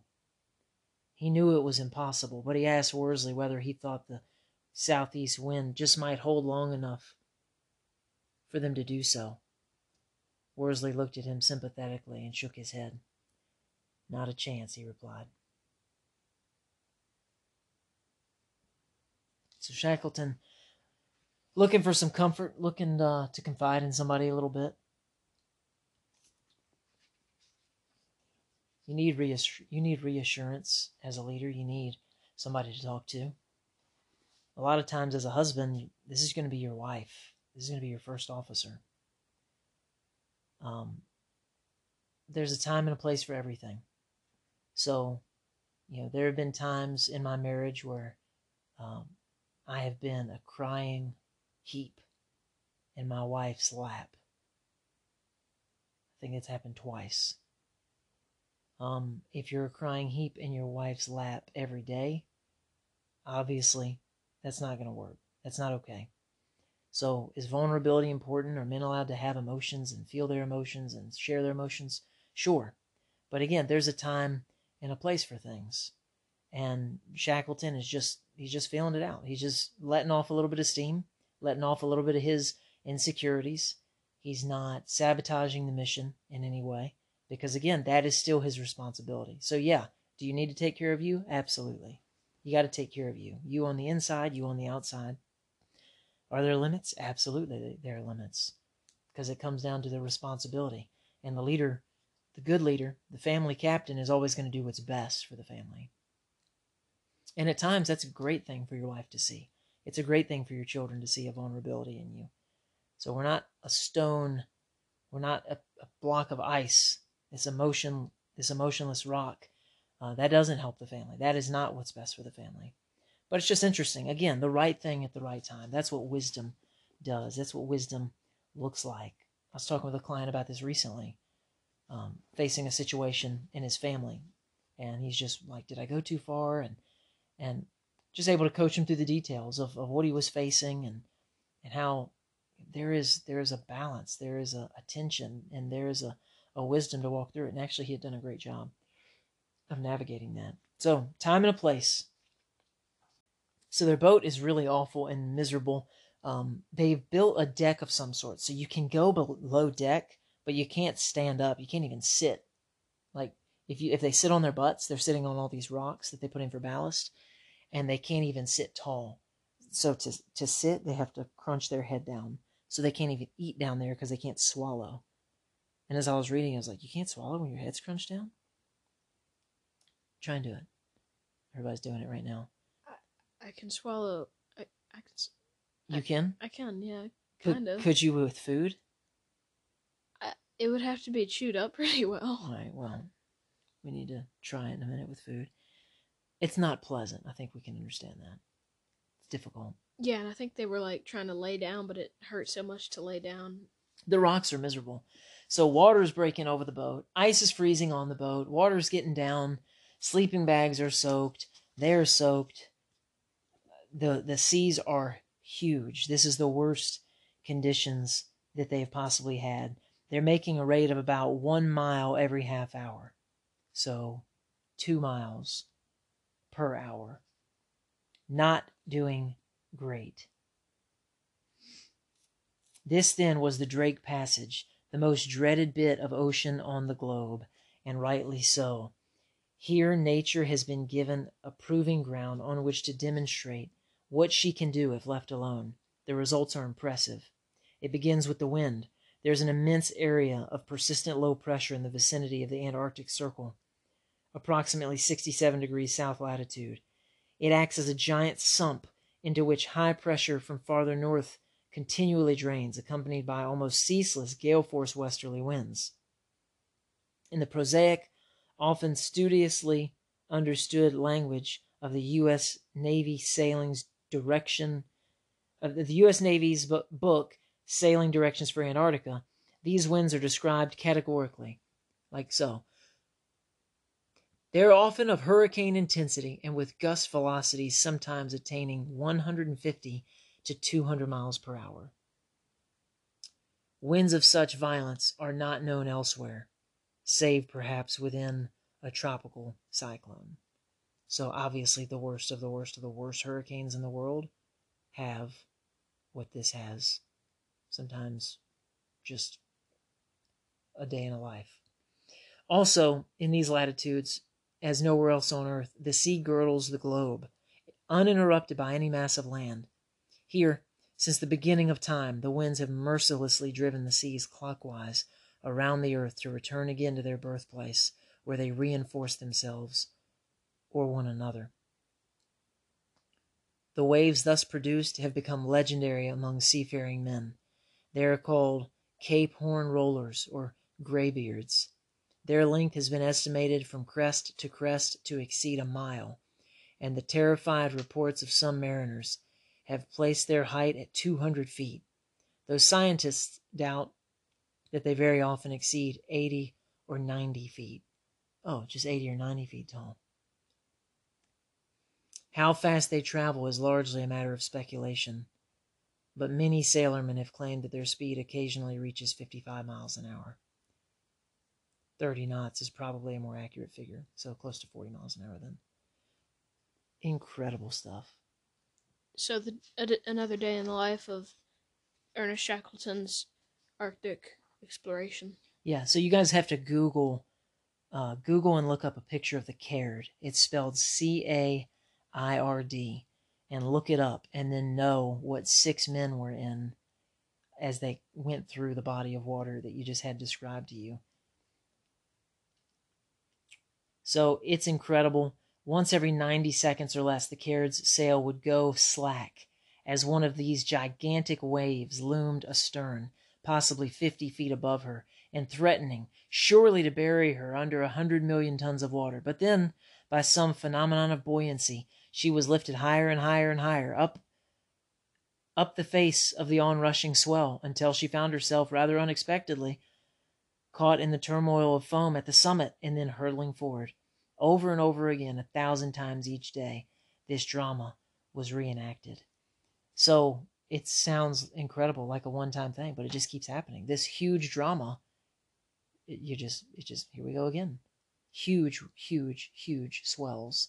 So big that the wind can't get to the boat because it's 50 feet above them. The wind's blowing up there, and now we're down here in the valley looking at a huge wave right there. Your whole world is just water, bow and stern and then you rise to the top again. So it talks about how they weren't even thinking about South Georgia at this point. Existence was so cold and so bad. For these guys, it's the worst it's been now. The only thing is the 60 seconds in front of you. That was as far as they went. Instead, life was reckoned into a period of a few hours or possibly only a few minutes, an endless succession of trials leading to deliverance from the particular hell of the moment. When a man was awakened to go on watch, the focal point of his existence became that time, four hours away, when he could slither back into the cold, wet rockiness of the sleeping bag he was now leaving. And within each watch there were a number of subdivisions, the time at the helm, eighty aeonic minutes, during which a man was forced to expose himself to the full wickedness of the spray and the cold, the ordeal of pumping, and the awful task of shifting ballast, and the lesser trials, which lasted perhaps two minutes, like the interval after each numbing spray struck a man, struck his clothes, until the clothes warmed enough, warmed enough until he could move once more. So you're soaked to the bone, but after a minute or two, if you don't get soaked again, at least the water that's on you slightly warms until the next wave washes through the boat and you get wet again. On April 27th, three days out from Elephant Island, their luck turned bad. Uh, you think? oh no, it's been so good up until this moment. But now it begins to rain. Uh, this rainy mist. They're 150 miles north of Elephant Island. The wind gets brutal, and the wind is coming straight on. And they can't go straight on into the winds. They have to tack from port to starboard, back and forth, and take a wearisome pounding in the process. So it's also discouraging because at this point they're not making progress. All they're doing is holding their own. They're not actually moving forward anymore. Shackleton noticed with apprehension the familiar pains of sciatica that he had suffered back at Ocean Camp when they were coming when they were back at Ocean Camp. So Shackleton's got some issues going on. Um, he has the guys take off their foot gear. Their feet are in really bad shape. Shackleton administers some witch hazel to one of the guy's feet, trying to help him. The dawn of the fifth day, April 29th, rose on a lumpy sea under a dull sky. Troubled clouds scuttled past, almost touching the surface of the water. The wind was nearly dead astern, and the Caird labored forward like a protesting old woman, being hurried along faster than she cared to go. So they're checking, they're finally getting a sight, and voila, they had covered 238 miles since leaving Elephant Island six days before. They were almost one third of the way. So six days, one third. So that tells them that they've got a pace basically of like 18 days, which is way longer than they're prepared for. The, temper, the, the temperature that day had dropped close to zero. So, again, just to keep you remembering, in case you forgot, it's real cold down there. Sure enough, they get a headwind. They have to come about. They have to relax with it. They have to roll with it. They put the sea anchor out so as to to uh, not be taken so far and so fast with the wind. And they're fighting ice like crazy now. It's so cold, everything's icing over. They have to beat the ice off with oars. And now they're at seven days. And the rocks underneath the deck are just making them miserable. They're in tons of pain. The reindeer hair from their sleeping bags is everywhere. It's in their food, it's in their water, it's in their mouth, it's on their face, it's all over the boat. And now they've also discovered that the sleeping bags are producing a terrible smell, and all the sleeping bags are slimy inside. The sleeping bags are rotting. They throw one of them overboard. So the ballast is freezing, the boat's freezing, the ropes are freezing, the sail is freezing, they're freezing. Uh, the reindeer hair is getting everywhere. And what was the last thing?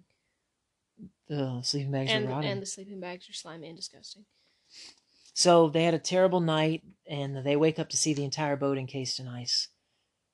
Um, I mean, there was a man on watch, but he, you know, he's not able to keep ice off the boat all night. It was a half a foot thick in some places, and the rope to the sea anchor had grown to the size of a man's thigh. Under the weight of it, she was riding at least four inches deeper. So basically, somebody has to crawl up on the deck, which is super, super slick and iced over, and start breaking ice off. So, of course, who do you think went out there to do it? Shackleton. Yes, rightfully so. If somebody's got to suffer, it should be the leader.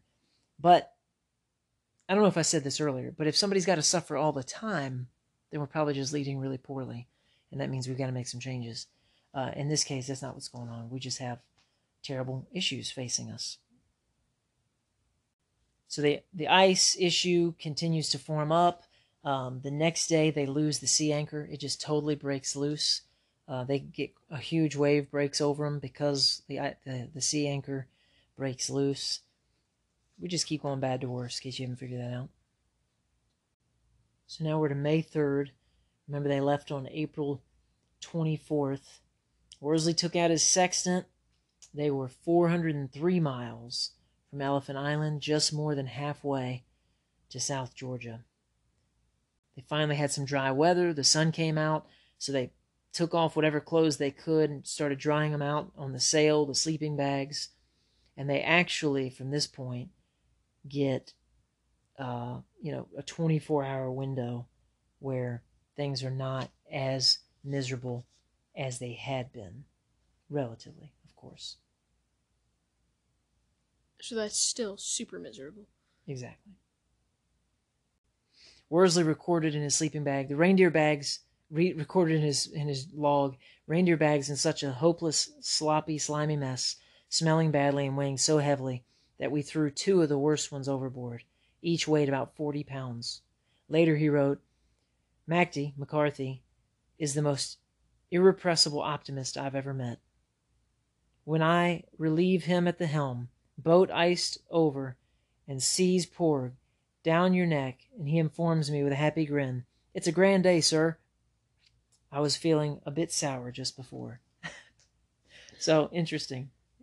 McCarthy's just positive guy. You you need to have one of those guys around who's just unflappable. Nobody's gonna nobody's gonna change his tune.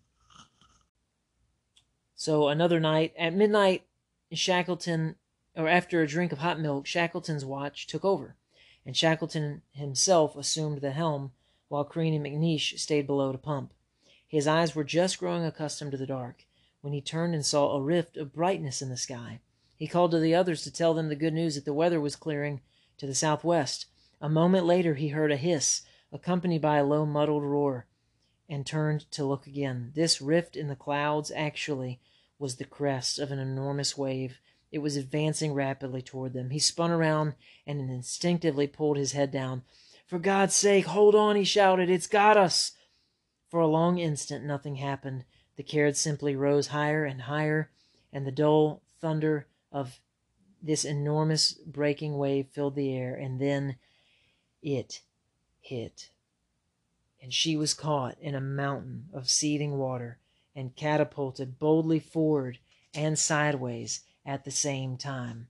She seemed actually to be thrown into the air, and Shackleton was nearly torn from his seat by the deluge of water that swept over him. The lines to the rudder went slack, then suddenly seized up again as the boat viciously swung round like some contemptible plaything. For an instant, nothing existed but water. They couldn't even tell whether she was upright. But then the instant was over, the wave had rolled on, and the Caird, though stunned and half dead under a load of water that rose nearly to the seats, was miraculously still afloat. And so, of course, everybody, everybody's just bailing, bailing, bailing, bailing, bailing. And finally, the Caird lifted to the seas again. And they continue, they move on. May 6th reveals an ugly scene 58 mile an hour winds. It's rough. For 13 days, they had suffered through the most ceaseless gales, and then finally a huge rogue sea. They had been the underdog, fit to endure the punishment, fit only to endure the punishment inflicted upon them, but sufficiently provoked. There is hardly a creature on God's earth that ultimately won't turn and attempt to fight, regardless of the odds. It is in an unspoken sense. In an unspoken sense, that was much the way they felt now. They were possessed by an angry determination to see the journey through, no matter what. They felt they had earned it. For thirteen days they had absorbed everything the Drake Passage could throw at them, and now, by God, they deserved to make it. So they keep taking sights, keep getting closer, keep moving along. And now they discover their, their second cask of water that they've just come to is brackish. So it has leaked and it's only half full. So they only have water for a week at this point, and they have salt water. It's uh, salty, so it's going to make them more thirsty the more they drink it. And now, surely, they've made enough progress that they should be able to see the peaks of South Georgia, 10,000 feet high, but they can't. And the stress and the anxiety that they're feeling and the confusion because they can't get a good sight because the sun is only peaked out barely for a moment and they weren't able to take a great sight. So it's been challenging. At 8 o'clock, Shackleton's watch was due to take over, but nobody thought about watches. Instead, all hands crowded into the cockpit, searching ahead and to each side in an atmosphere of competition, hoping, of hoping, of anxiety all at once. But there was only sea and sky, same as there had always been. Toward nine o'clock, Shackleton sent Crean below to prepare some hoosh. When it was ready, they ate it hurriedly in order to return to their lookout posts. It was a strange time of eagerness and ex- expectation, underscored by grave, unspoken doubts. It was all so nearly over, an occasion for excitement, even jubilation. And yet, in the back of their minds, was a nagging voice which refused to be silent. They might very well be looking in vain. If the island was there, it should have been sighted hours before. Then, just after 10:30, Vincent spotted a clump of seaweed. A few minutes later, a cormorant was sighted ahead. Overhead, hope flared anew. Cormorants rarely ventured farther than 15 miles from land. From land, soon the foggy mist began to break up, though ever so slowly. Ragged clouds still scuttled along close to the surface of the water but visibility was better. At noon, the fog was almost gone, but the heaving sea stretched in every direction. Finally, land! It was McCarthy's voice, strong and confident. He was pointing dead ahead, and there it was a black, frowning cliff with patches of snow clinging to its sides. It was just visible between the clouds, possibly ten miles away. A moment later, the clouds moved like a curtain across the water, shutting off the view. But no matter. It was there, and they all had seen it. By 2:30 the Caird was almost was a little more than 3 miles off the coast, and it was possible to see patches of green lichens and areas of yellow-brown tussock grass showing through the snow on the steep sides of the headlands, growing things, the first they had seen in more than 16 months, and they would be standing among them in a little over an hour or more. Well, that doesn't happen. Weather comes up, um, the worst weather that they've had in this boat. Um, the wind up to 65 knots. Um, and then it finally gets up to 80 knots. They're getting beat back. They get pushed closer to another island. And it's just not looking good for their ship to even survive. It seems as though surely they're going to die. So there were plenty of times where they thought things are really, really bad. Um, but this is a time where they thought, this is it. We just have to try and hold against this storm. We have to yield. They have to give up miles.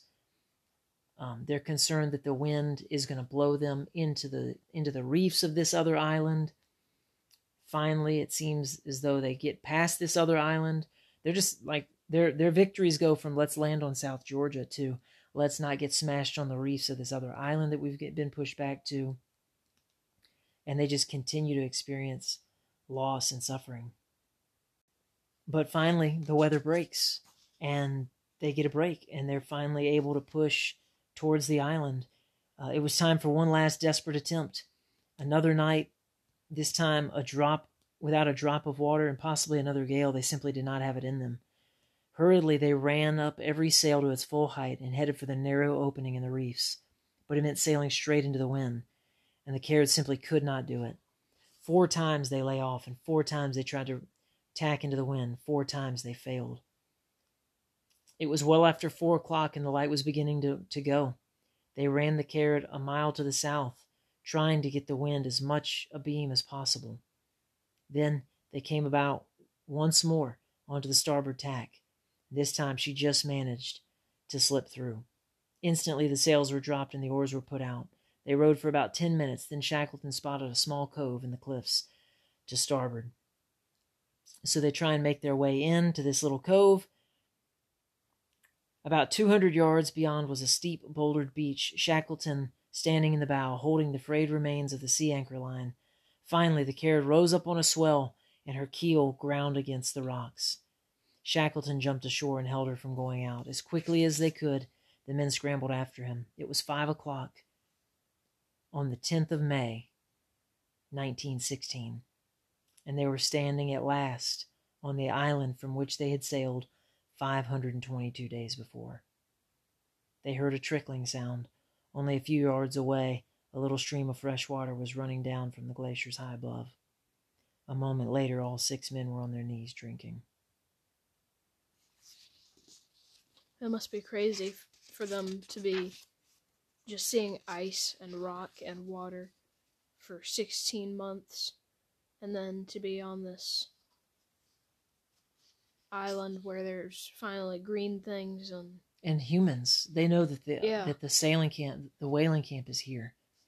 So we're close, but they're on the opposite side of the island. They weren't able to navigate the boat around. So unfortunately, guess what? They can't camp here. It's too treacherous. They look for a path through the island, but it's nothing but sheer cliffs right where they're at. So they actually have to get back in the boat and navigate around again to go find another area because this area is impassable. So sure enough, that's what they do. They load up in the Caird again and they go six miles up the coast. Thankfully, um, it was a carefree journey, it says. They made it without incident. So there they had finally a break. Something good happened for them. And they land.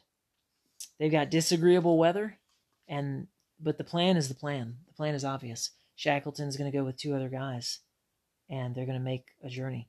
May 18th was, was another day of disagreeable weather, and Shackleton was almost beside himself to begin the journey.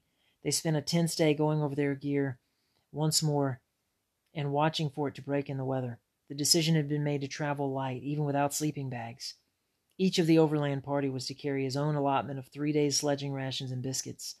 In addition, they were to take a, a Primus stove filled, which carried enough fuel for six meals, plus a small pot for cooking and a half-filled box of matches. They had two compasses, two pair, of- uh, one pair of binocular, and fifty feet of rope knotted together, along with the carpenter's adze as fuel. Oh, sorry, as used for an ice axe. The only superfluous item Shackleton permitted was Worsley's diary. At dusk, the break came. The sky showed signs of clearing. Shackleton met with McNeish, whom he left in charge of the three men behind. So Shackleton and the guys set off. They go at, at midnight in the moon. In, in it was like two a.m. The sun's shining down, and they go off up the mountain. so there's these huge cliffs with ice and rock and it's treacherous and things are sliding and slippery and they have a carpenter's axe and 50 feet of rope Yeah, that's their plan to make it through uncharted land, never been charted, never been passed through before by humans, and uh, not done again for 50 some years with a full team. And they couldn't take the path that Shackleton and his men took. They said, they said there's two ways to go: the way that we went and barely made it, and then there's the way that Shackleton went. And, they, and, the, and the experts, the, the expedition people said we have no idea how they did it. Shackleton rope thought it would be best if they roped themselves together for safety. So this is that's that's their big plan. They're just tied together, and uh, so if something happens, hey, at least we'll be together. So they start making progress. Three different times they make miles of progress up a cliff, down a cliff, up a hill, down a hill, and then they come to a place where they realize they're stuck, and they have to backtrack the whole distance. And they do it again up, down, up, down, go around, up. And this whole thing that we've been pursuing was wrong, and we're going to have to go back another way. It's a maze, and they can't find their way through the maze. It's just really that awful. And if they get caught with a bad change, with a bad change in the weather, they're powerless to save themselves. The blizzards of South Georgia are considered among the worst on Earth. So they have to go back, regain the ground, and constantly struggle. Not not just with that, but the discouragement. They have to cut their steps into the ice so they actually can have footholds. Every now and then they'll take a break to eat a biscuit, to heat up some milk and they'll take it scalding hot. And now finally, um, they've come to the fourth place where they're stuck and they have to go back. But the temperature is dropping and they're at a really high elevation. And the fog is coming up behind them and they're watching it come up the mountain. And Shackleton knows if they get caught in this fog, they're going to die. They all, it's very clear the only way to go is down, but they can't go down. Uh, so they try. They they ice pick their way in and they climb down for like an hour and they make pitiful progress. They look up and it's just ridiculous the amount that they've covered. Shackleton had hacked out a small platform with the little axe and then called the others to come down. There was no need to explain the situation. Speaking rapidly, Shackleton said that they faced a clear cut choice. If they stayed where they were, they would freeze. In an hour, maybe two, maybe more, they had to get lower and with all possible haste, so he suggested they slide. Worsley and Crean were stunned, especially for such an insane solution to be coming from Shackleton. But he wasn't joking. He wasn't even smiling. He meant it, and they knew it. But what if they hit a rock? Crean wanted to know. Could they stay where they were? Shackleton replied, his voice rising. The slope, Worsley argued. What if it didn't level off? What if there were another precipice? Shackleton's patience was going. Again he demanded, could they stay where they were? Obviously, they could not, and Worsley and Crean reluctantly were forced to admit it. Nor was there really any other way of getting down, and so the decision was made. Shackleton said they would slide in a unit, holding on to one another. They quickly sat down and untied the rope which had held them together. Each of them coiled up his share to form a mat. Worsley locked his legs around Shackleton's waist and put his arms around Shackleton's neck. Crean did the same with Worsley and they looked like three tobogganers without a toboggan. Altogether, it took a little more than a minute, and Shackleton did not permit any time for reflection. When they were ready, he kicked off. In the next instant, their hearts stopped beating. They seemed to hang poised for a split second. Then suddenly, the wind was shrieking in their ears. And the white blur of snow tore past. Down, down, they screamed. Not in terror, necessarily, but simply because they couldn't help it. It was squeezed out of them by the rapidly mounting pressure in their ears and against their chests. Faster and faster, down, down, down, down. They shot forward onto the level, on onto the level, and their speed began to sh- slacken. A moment later, they came to an abrupt halt in a snowbank. The three men picked themselves up. They were breathless and their hearts were beating wildly, but they had found but they found themselves laughing uncontrollably. What had been a terrifying prospect possibly a hundred seconds before had turned into a breathtaking triumph. They looked up against the darkening sky and saw the fog curling over the edge of the ridges, perhaps 2,000 feet above them. And they felt that special kind of pride of a person who, in a foolish moment, accepts an impossible dare, then pulls it off to perfection. Having a good time. So now they see some landmarks, they see a lake, and they said, yes, that's got to be uh, where we want to go. And no, they were wrong. They were cruelly, they had cruelly deceived themselves. They had to retrace their steps for the fourth time, going back at one point. But now they were tired to the point of exhaustion. They found a little sheltered spot and sat down, huddled together with their arms around one another for warmth. Almost at once, Worsley and Crean fell asleep, and Shackleton, too, caught himself nodding. Suddenly, he jerked his head up upright. All the years of Antarctic experience told him that this was the danger sign, the fatal sleep that trails off into freezing death. He fought to stay awake for five long minutes. Then he woke the others, telling them that they had slept for half an hour. Smart man. Have you ever uh, gone to bed and you feel like you wake up five minutes later. Yeah, it just feels like where did the night go? Right, these guys. they actually slept for five minutes. I wonder if they're I wonder if Shackleton's deception helped him. Obviously, he's doing what's best for the team. He's not trying to say, "All right, let's go. You slept for five minutes." They're going, "Well, we didn't sleep." He wants them to know, like, "No, man, you've got a good. You're fresh. Let's put fresh legs. Let's put fresh minds into it." Why? Because he's doing what's best for them. He's trying to keep them alive. Because if they die, what happens? Uh, Everybody dies. He, oh, I thought you meant if the other two died. Yeah, if they die, if the three of them die, everybody's going to die. So Shackleton crawls forward. They make it to another um, really high peak. It's so pointed, it's so sharp that Shackleton can put one leg over one side of the mountain and one leg over the other side, like uh, like he's laying sitting on the roof of a house. That's nuts. He started down. It just and just then a sound reached him. It was faint and uncertain, but it could have been a steam whistle. Shackleton knew it was about 6:30 a.m., the time when the men at the whaling station usually were awakened. He hurried down from the ridge to tell Worsley and Crean the exciting news. Breakfast was gulped down. Then Worsley took the chronometer from around his neck, and the three of them crowded around, staring fixedly at its hands. If Shackleton had, had heard the steam whistle, it should blow again to call them into work at seven o'clock. It was six fifty. Six fifty five. They hardly even breathed for fear of making a sound. Six fifty eight. Six fifty nine. Exactly to the second. The hoot of the whistle carried through the thin morning air. They looked at one another and smiled. Then they shook hands without speaking. A peculiar thing to stir a man, the sound of a factory whistle heard on a mountainside. But for them it was the first sound from the outside world that they had heard since December 1914. Seventeen unbelievable months before. In that instant, they felt an overwhelming sense of pride and accomplishment. Though they had failed dismally to even come close to the expedition's original objective, they knew now that somehow they had done much, much more than they ever set out to do.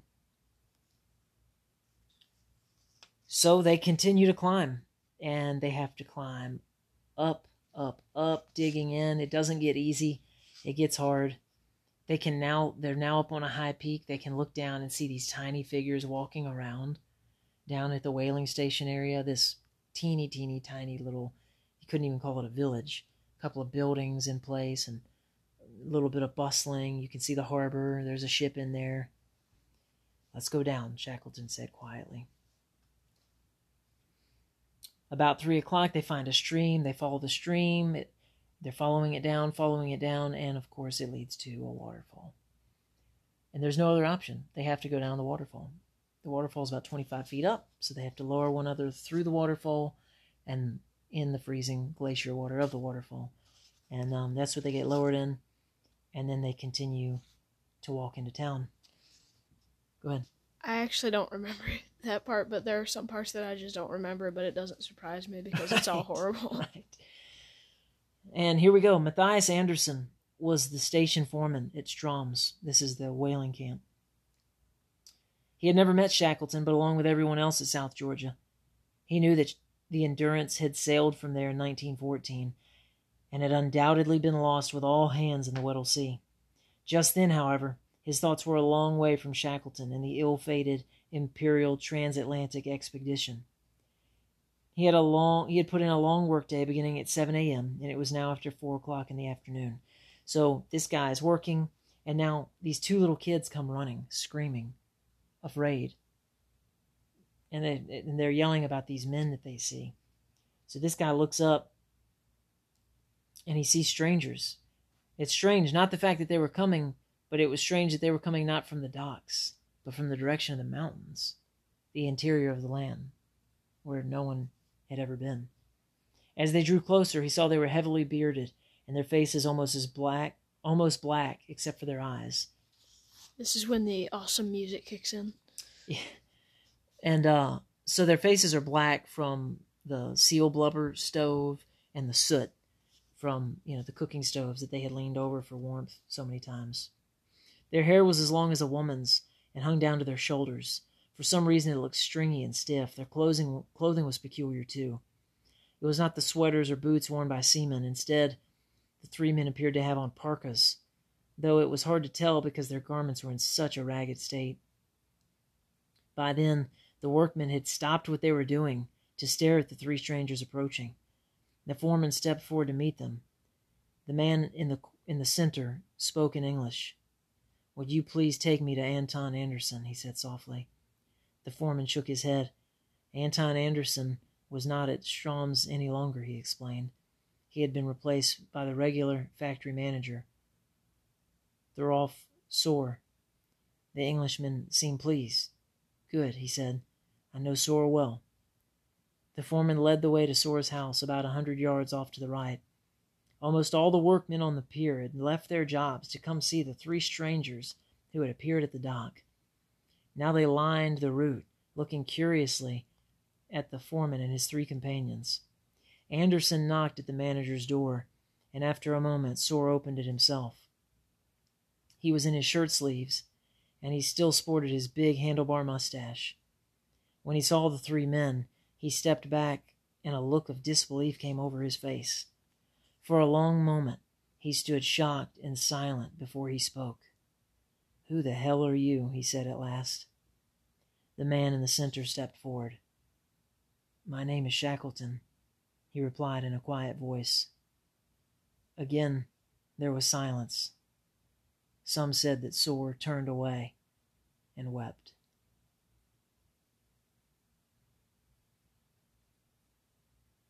Well, three down. And that's not, it's not even over yet. So now the book tells us about the crew who attempts to make this in October 1955 to go through. And they said the the play the the route that Shackleton traveled because they were able to piece it together from their logs and, and interviews and uh, understand it. They said they took the low road. I don't know how they did it, and they didn't mean like low altitude. They just meant the the impossible route. I don't know how they did it, except that they had to. Three men of the heroic age of Antarctic exploration, with fifty feet of rope between them and a carpenter's axe. So, uh, yeah, unbelievable. Every comfort the whaling station could provide was placed at the disposal of Shackleton, Worsley, and Crean. They first enjoyed the glorious luxury of a long bath, followed by a shave. Then new clothes were given them from the station's warehouse. That night, after a hearty dinner, Worsley went on board the whale catcher Samson for the trip around South Georgia to to the camp where McNeish, McCarthy, and Vincent were waiting. The Samson arrived the following morning at King Haakon Bay, and very little was known about the meeting except that the three castaways first failed to recognize Worsley because his appearance was so drastically altered now that he was shaved and had on fresh clothes. McNeish, McCarthy, and Vincent were taken on board the whale catcher, the Caird, and the Caird, too, was loaded. The Samson, arrived back at Stromness the following day, May 22nd. Shackleton, meanwhile, had arranged for the use of a large wooden whaler, the Southern Sky, in which to return to Elephant Island for the relief of the party there. That evening, a sort of crude reception was held in what Worsley described as a large room full of captains and mates and sailors and hazy with tobacco smoke. Four white haired veteran Norwegian skippers came forward. Their spokesman, speaking in Norse with Sorlle translating, said that they had sailed the Antarctic seas for 40 years and that they wanted to shake the hands of the men who could bring an open 22 foot boat from Elephant Island through the Drake Passage to South Georgia. Then every man in that room stood up, and the four old skippers shook Shackleton and Worsley and Crean by the hand and congratulated them on what they had done.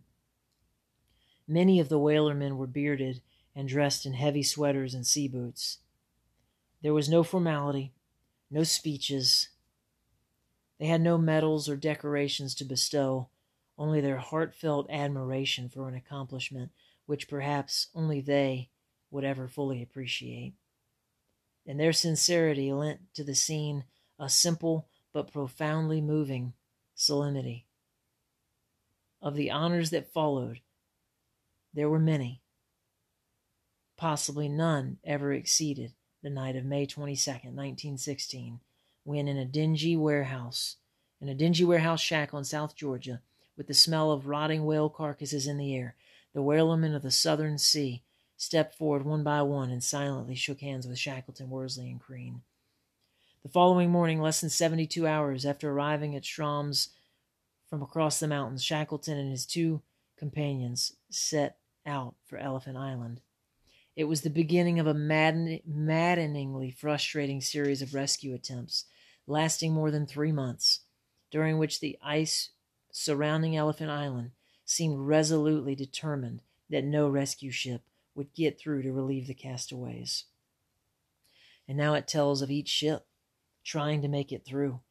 And then Shackleton has to give these ships back to whoever. He takes one through, and he's just so determined he pushes the ship through the ice and damages the ship before he gives it back to the owners. He continues to do that. He continues to summon England. He summons Chile, different nations. He says, Give me a ship, you give me a ship. And then instead, he appealed to the Chilean government for use of an ancient seagoing tug. He promised not to take her into any ice because she was steel hulled and her ability to weather the sea, much less any pack, was doubtful. So finally, England says we're sending a proper ice ship down, which you know he has not been in. The Endurance was not a proper ice ship either. And he's making his way. For the 22 castaways on Elephant Island, August 30th began like any other day. At sunrise, the weather was clear and cold, giving promise of a fine day. But before long, heavy clouds rolled in, and the scene once more became, as Orde-Lees recorded, the heavy, the prevailing gloom to which we are so now inured. It had been four months and six days since the Caird had left, and there was not a man among them who still seriously believed that she had survived the journey to South Georgia. It was now a matter of time before a party was sent in the Wills on the perilous journey to Deception Island. So they're going about their day. They're having their lunch. They have their hoosh in the hut. Marston, who had gone to the lookout bluff to make some thumbnail sketches, a few minutes later, they heard his footsteps running along the path, but nobody paid much attention. He was simply late for lunch, they thought. But then, with his head inside, he spoke to Wild in a tone so breathless that some of the men thought he sounded casual. Hadn't we better send up smoke signals? he asked. For a moment, there was silence. And then, as one man, they grasped what Marston was saying. So they're just like, what? Hadn't we better send up smoke signals? And then all of a sudden, because they realized he was up at the bluff looking, there's this one little spot they would go and look from. Before there was time for a reply, Orde-Lees recorded, there was a rush of members tumbling over one another, all mixed up with mugs of seal hoosh, making a simultaneously dive for the door hole, which was immediately torn to shreds, so that those members who could not pass through it on account of the crush made their exits through the wall, or what remained of it. Some put on their boots, others didn't bother. James put his on the wrong feet. Sure enough, there was a small ship, only about a mile offshore. Macklin dashed to the lookout bluff, tearing off his Burberry jacket as he ran. There he tied it onto the halyard of the oar, which served as the flagpole. But he was only able to hoist it part of the way up before the halyard jammed. Shackleton saw the signal at half staff, and his heart sank. He later said because he took it as a sign that some of the party had been lost. So they saw he saw this thing go up to half mast, and he thought, "Oh no, they're telling me they're there, but some have died." Hurley gathered up all the sennegrass he could find, then poured it over some blubber oil and the two gallons of paraffin they still had, and he had a hard time lighting it. And when it finally ignited, almost with an explosion, it produced more flame than smoke. But no matter, the ship was headed toward the spit. Wild, meanwhile, had gone to the water's edge and was signaling from there the best place to send in a boat.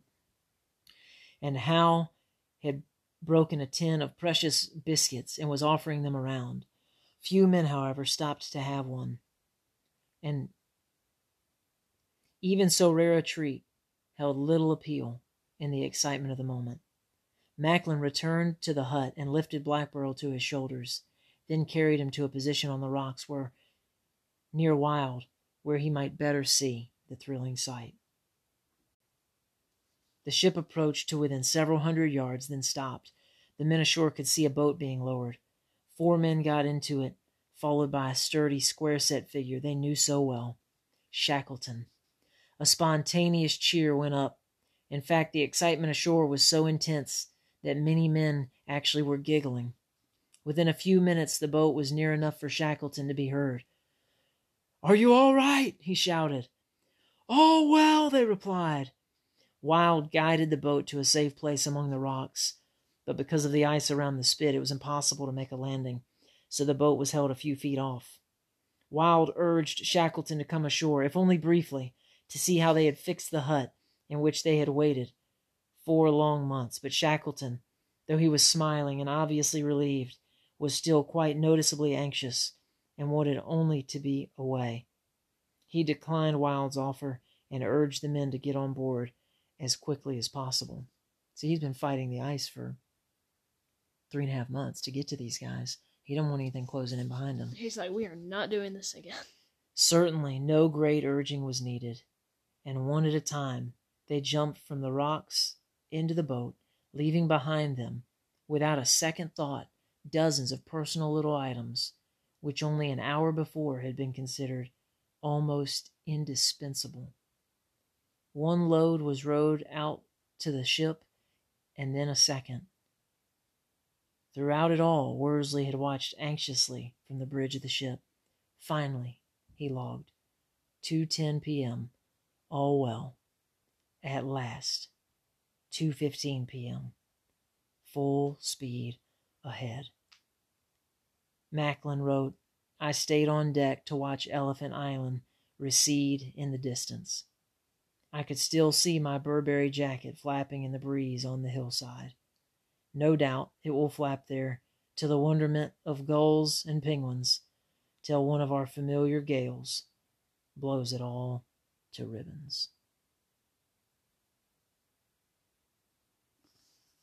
And that is the end of Endurance Book 1. The suffering is just beginning. Book 2 comes soon. no, that's it. That is it. Yeah. Thankfully, there's no more saga once they leave the island. They made it. Shackleton led them there. And that is why Shackleton, Shackleton set them free from it. And that is why the men called him the greatest leader ever to be on God's earth. And that is why they said, if you want speedy travel, Ericsson. If you want scientific knowledge, Amundsen. But if you're in a desperate situation and there is no hope and there is no way out, get down on your knees and pray for Shackleton. It's pretty legendary. Mm-hmm. So, for us family leaders, endurance. You know, I often talk about the long path of marriage, the long journey of fatherhood, of family culture, of recognizing that it takes time. I use the analogy of a lawn. We want to see change, we want to see growth, we want to see progress in any particular number of areas in our marriage, in our family culture, in our kids, in ourselves. But we've got to play the long game and we have to be willing to be faithful to endure, to not give up, to not be unsatisfied with the little progress that we can make in front of us. Sometimes it's only the 60 seconds in front of you that you got to focus on. Sometimes you've got to just get through the weekend. There are moments where things can be that dark and that difficult. But for the majority of us, raising our sights and having a big mission, having a big vision. So throughout it all, Shackleton's point is to protect these men, is to get them home alive. That's enough for him. We have a higher calling than just getting our wife and ourselves and our kids to, to move forward and not die. We don't want this small life. We don't want a family culture that's built around, well, we're going to raise these kids and someday they're going to move out and someday it'll be just you and me and someday we'll retire, and someday we'll die, and someday we'll go to heaven. That's not big enough. And we can't settle for a small vision because a small vision is not going to help you to endure the difficulties that are going to come.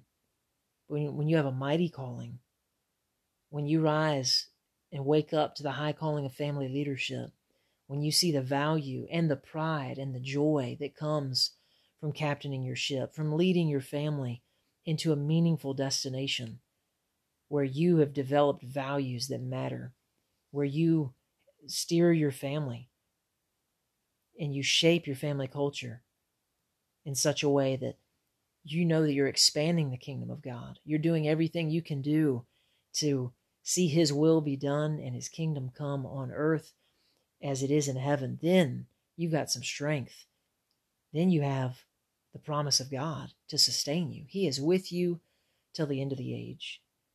Whether that puts you in the Weddell Sea or whether that puts you uh, in the middle of dealing with three kids in diapers, or whether that puts you in the middle of conflict with your wife, no matter what you're facing, no matter where you are, the power to endure comes from God. And ultimately, it's not just the ability to survive, it's the ability to thrive. The thief has come to steal, to kill, and to, to destroy, to crush your marriage, to sink your family, to make you stranded and wandering, wandering from flow to flow to flow. But Jesus has come that you would have life and have it more abundantly.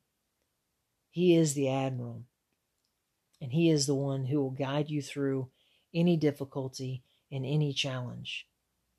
And He is the one who equips you, He is the one who has called you, He is the one who has made you the head of your wife. Christ is the head of man, man is the head of his wife.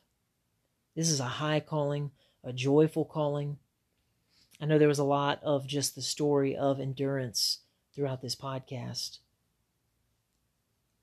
But hopefully, their story inspires you. Hopefully, Shackleton's work as a leader inspires you to grow. Not as a leader of men in particular, but a leader of the family. Well, what you can't walk away from this with is thinking, man, if only I had a great adventure to go on. You do. Man, if only I had an incredible battle to fight. You do. If only I had a great destination and an epic voyage. You do. You married her. You had children. God has built a family and you have the pride and the blessing and the honor to lead them. This is your high calling, brother. Welcome to your voyage. Welcome to your epic adventure. It matters to God. He cares about you, and He cares about your marriage, and He cares about your family. Give yourself to this high calling. So that is going to sum it up for this one. I would invite you to connect with me on Facebook. I'm also on Gab. So hit me up in either of those places. John Michael Clark. Uh, I think on Gab I'm the family captain.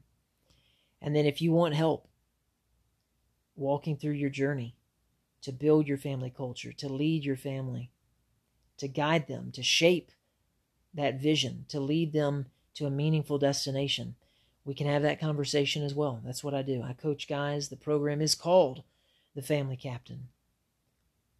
And it is designed to help you build those things, to help you develop those things, to leave behind the, fr- the a frustrated sex life, to leave behind the confusion that so often revolves around family leadership for Christian men, because we have not been taught and it has not been made practical but instead to get clarity, to be the man that your wife wants to have sex with instead of the man she has to have sex with, and to know what it really looks like to lead your family with deliberate purpose.